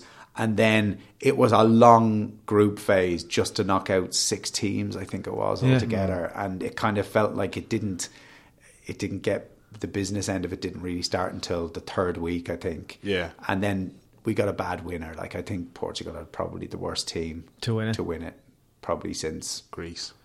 Greece, yeah. But- but you're Greece still- were well organised. I mean, Greece, Greece weren't a bad team. They just didn't have any stars, you know. Mm. But they weren't attractive to watch. No, they, they no, were- they they had were no horrible flair watch, players, and, yeah. and they were a team I suspected. Like I remember that. Like the the they won it in two thousand and four, and that was that was the year of the Olympics. Yeah. And the funny thing is, this this it's the whole thing with Team GB as well. Like you know that that when a country hosts the Olympics, they suddenly become really really good at every sport in it, which I find really really suspicious. You know, like when Australia had the Olympics, they were just brilliant at everything. When Britain had the Olympics, they became you know the GDR essentially. You know, um, Mo when- Farah. yeah, yeah, and there's, there's you know they're still reaping the benefits of that. Uh, and then when when when Greece hosted the Olympics, they they had brilliant athletes across the whole host of disciplines, you know, including the fastest male athlete, hundred meter runner in the world and female, who were on drugs.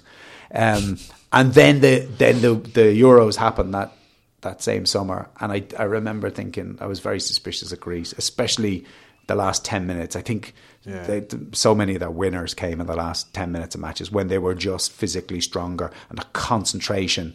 They scored a lot of goals from corners, as I remember. The concentration at set pieces was just It's exceptional. actually- It's, it's a parallel I never even thought of, to be honest. I never When thought of it say either. It's so simple, though, when you look at it like that. Paul, um, we're, we're out of time with you because uh, I'm conscious you have an early morning. This is a three-parter, isn't it? Sorry, lads. I have two more questions. I was going to say that. I always uh, do this, Paul, where does. Danny says is loads of time, and I just have two brief questions. Okay. His brief questions are going for an hour now, so get on. That's what I'm trying to do. Um, you're writing. Um, has it ever tempted you to write stories about Ballybrack or bring characters from your Lawrence's days or from Ballybrack in general into Yeah. into into writing? I want to write a memoir of my childhood. Um, and we've joked about it on Twitter, like uh, the, the, the name "Once You Go Brack," I think would be a great would be a great title for it.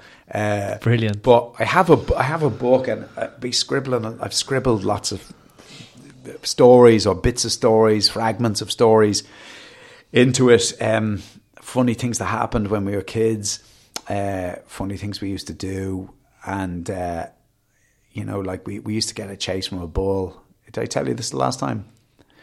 There was a bu- there was a field in Ballybrack that had a bull in it, and uh, me and Jason Dunn, who lived opposite me in Cromlech Fields, and Chrissy Byrne, I think, who was just across the way as well. Anyway, we used to go to this field and get a chase off the bull, and we. I mean, it's insane when I remember it now, like the risks we took as kids. But we jump over this wall and we just stand there and we'd be waving our arms like we were landing an aircraft, hey, hey, shouting at the bull. The bull would charge us. And you had to wait until as late as possible before you ran. Like, you know, you were playing chicken with your life. With a bull. With a bull. A charging bull, a rampaging bull. And uh, and it would run at us and we and then we'd dive over the wall and then we'd laugh our heads off.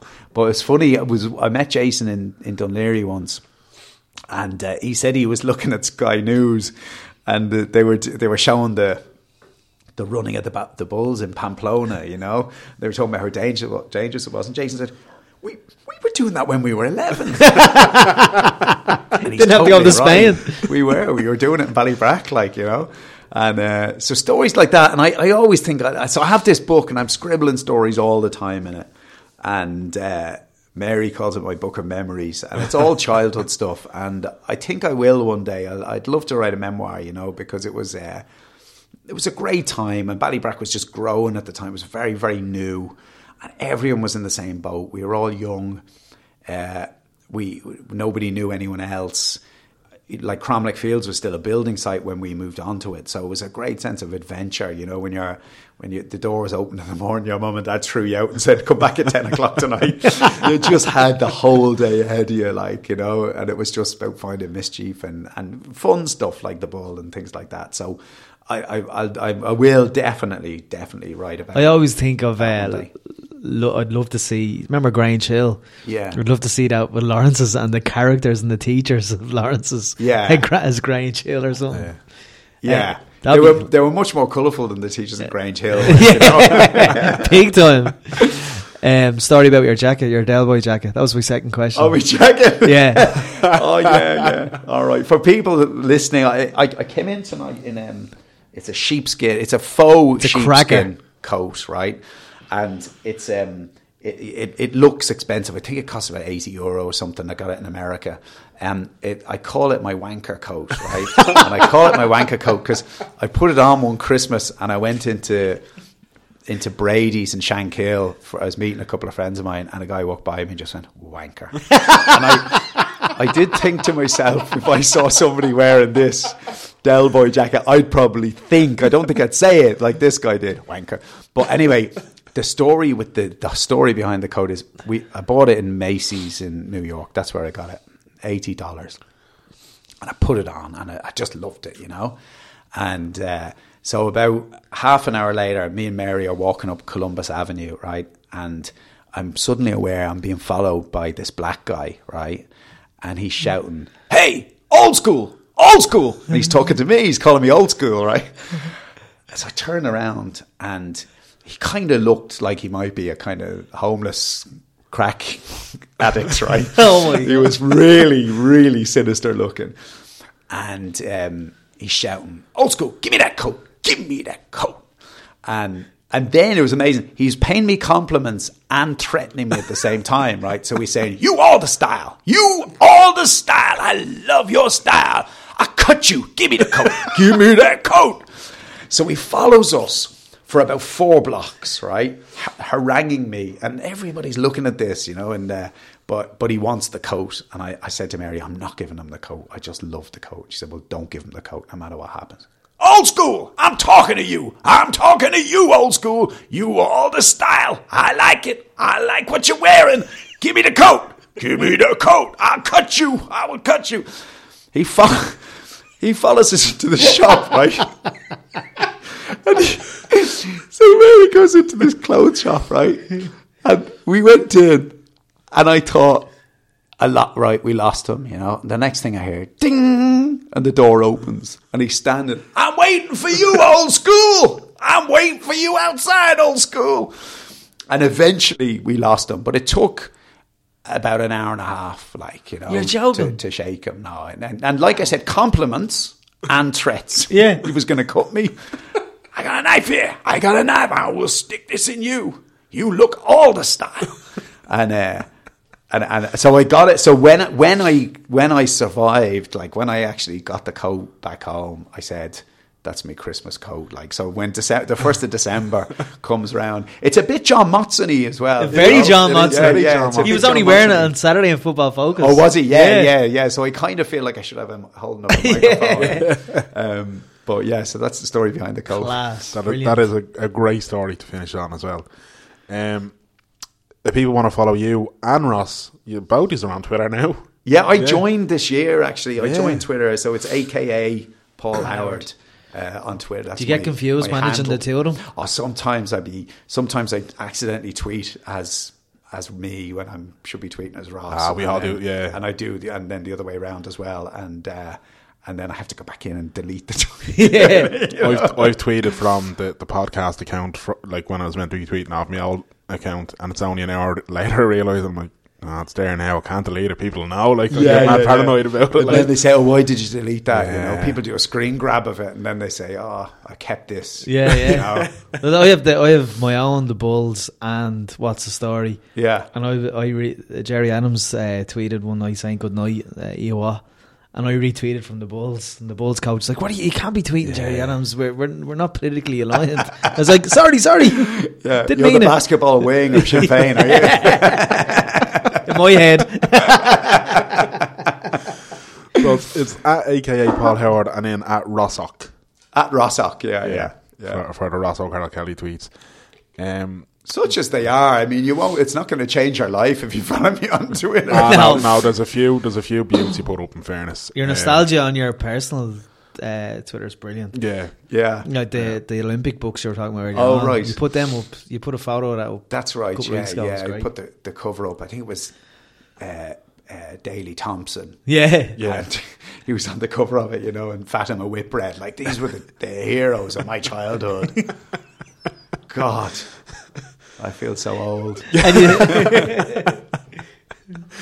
Um, Graham's at Merrigamania. yeah. I'm at Danjo Murray. The podcast is at WTS Pod. Um, on iTunes, on Stitcher, on Podbean, Podcast Republic, anywhere and ever there's a podcast, just search WTS Pod. We're there, facebook.com forward slash WTS Pod Ireland. Fitzpatrickcastle.com. And Did that's it one breath? I've got it down now. So I have my little system Where I'm going to have this it. mental checklist that I have to go through. Not a note in front of you. Can I just say nothing in front We- of you? You didn't read scribble. that. Yeah, well, no, we scribble, right? And this is something that we, we've in the, in the last number of episodes. It's something that we've we've noticed a lot is that we, we'll scribble a lot of notes. Um, the main one Graham has, and he tends to put big stars beside it, is selfie to remind us to get a, get a photo. but if if we have notes, they tend to be ignored anyway. Because Yeah, like, yeah. They're we, always we'll go It's by a like, sign of a sign of a great interviewer. Yeah. Yeah, I you like guys that, are yeah. certainly that. I love doing the podcast. I really do. I love listening to the podcast. Uh, I do it every month if you ask me, like you know. But it's uh, We'll hold it's you a- to that. That's the It's problem. an you absolute what I mean? pleasure to to come in and. uh, Oh, well, it's- Thanks for all your help you. since we Well, started thanks. as We'll well. keep it up. It's um, I think I think it's the best podcast out there. You know, I, I enjoy Thank listening you. to it more than any other podcast. So that, keep doing that, it. That's beautiful. That means a lot. So. Deadly. Thank you, Paul. That's deadly. Um, but yeah, we'll we'll we'll keep just going with a Reverend Waffle whenever we can. I suppose that's all we do. Like, um, but look, congratulations again on not only Ross, but obviously uh, I read the news today. Oh boy. But that's it, Graham. Until next. Oh, next week's Christmas. Next week's Christmas. Good shit. Very quickly, can you remember the best and worst Christmas present you ever got? I'm putting people on the spot now. Can you remember yours? Millennium Falcon, best one I ever got. Millennium Falcon, Christmas 1982. You Didn't must know be delighted. Actually, yeah, new Star Wars and all. You must be 40 loving life. quid it cost. I thought it was a fortune in those days. My dad said too dear. and I woke up Christmas morning and there was the Millennium Falcon. And I ju- from that moment on, I judged every moment of happiness in my life in relation to how I felt when, when I got the Millennium Falcon. I'd always say, "Yeah, I'm happy, but I'm not Millennium Falcon happy." You know, Merlo, you remember yours? My uh, Packie Bonner's kit, 1990. Yeah, I was gonna. I, I don't think mine was a present. Mine was a number one here. I got two Peter Schmeichel kits. Got the home keeper jersey and the away keeper jersey. Thought it was deadly. I never got a bad Prezi. Well, there you go. American Jen would be delighted. anyway, Paul, thanks very much. Pleasure, Until absolute next pleasure. week, Merlo. Clear eyes. happy Christmas Full as well, guys. And, oh, Merry Christmas. Merry Christmas, Paul. Jesus, we, really, we need to get on top of this You Christmas. can, And add, you can add sleigh bell. Uh, Yeah, sound, Sound effects bed, afterwards. yeah. yeah. Graham, clear eyes, full hearts. Can't lose.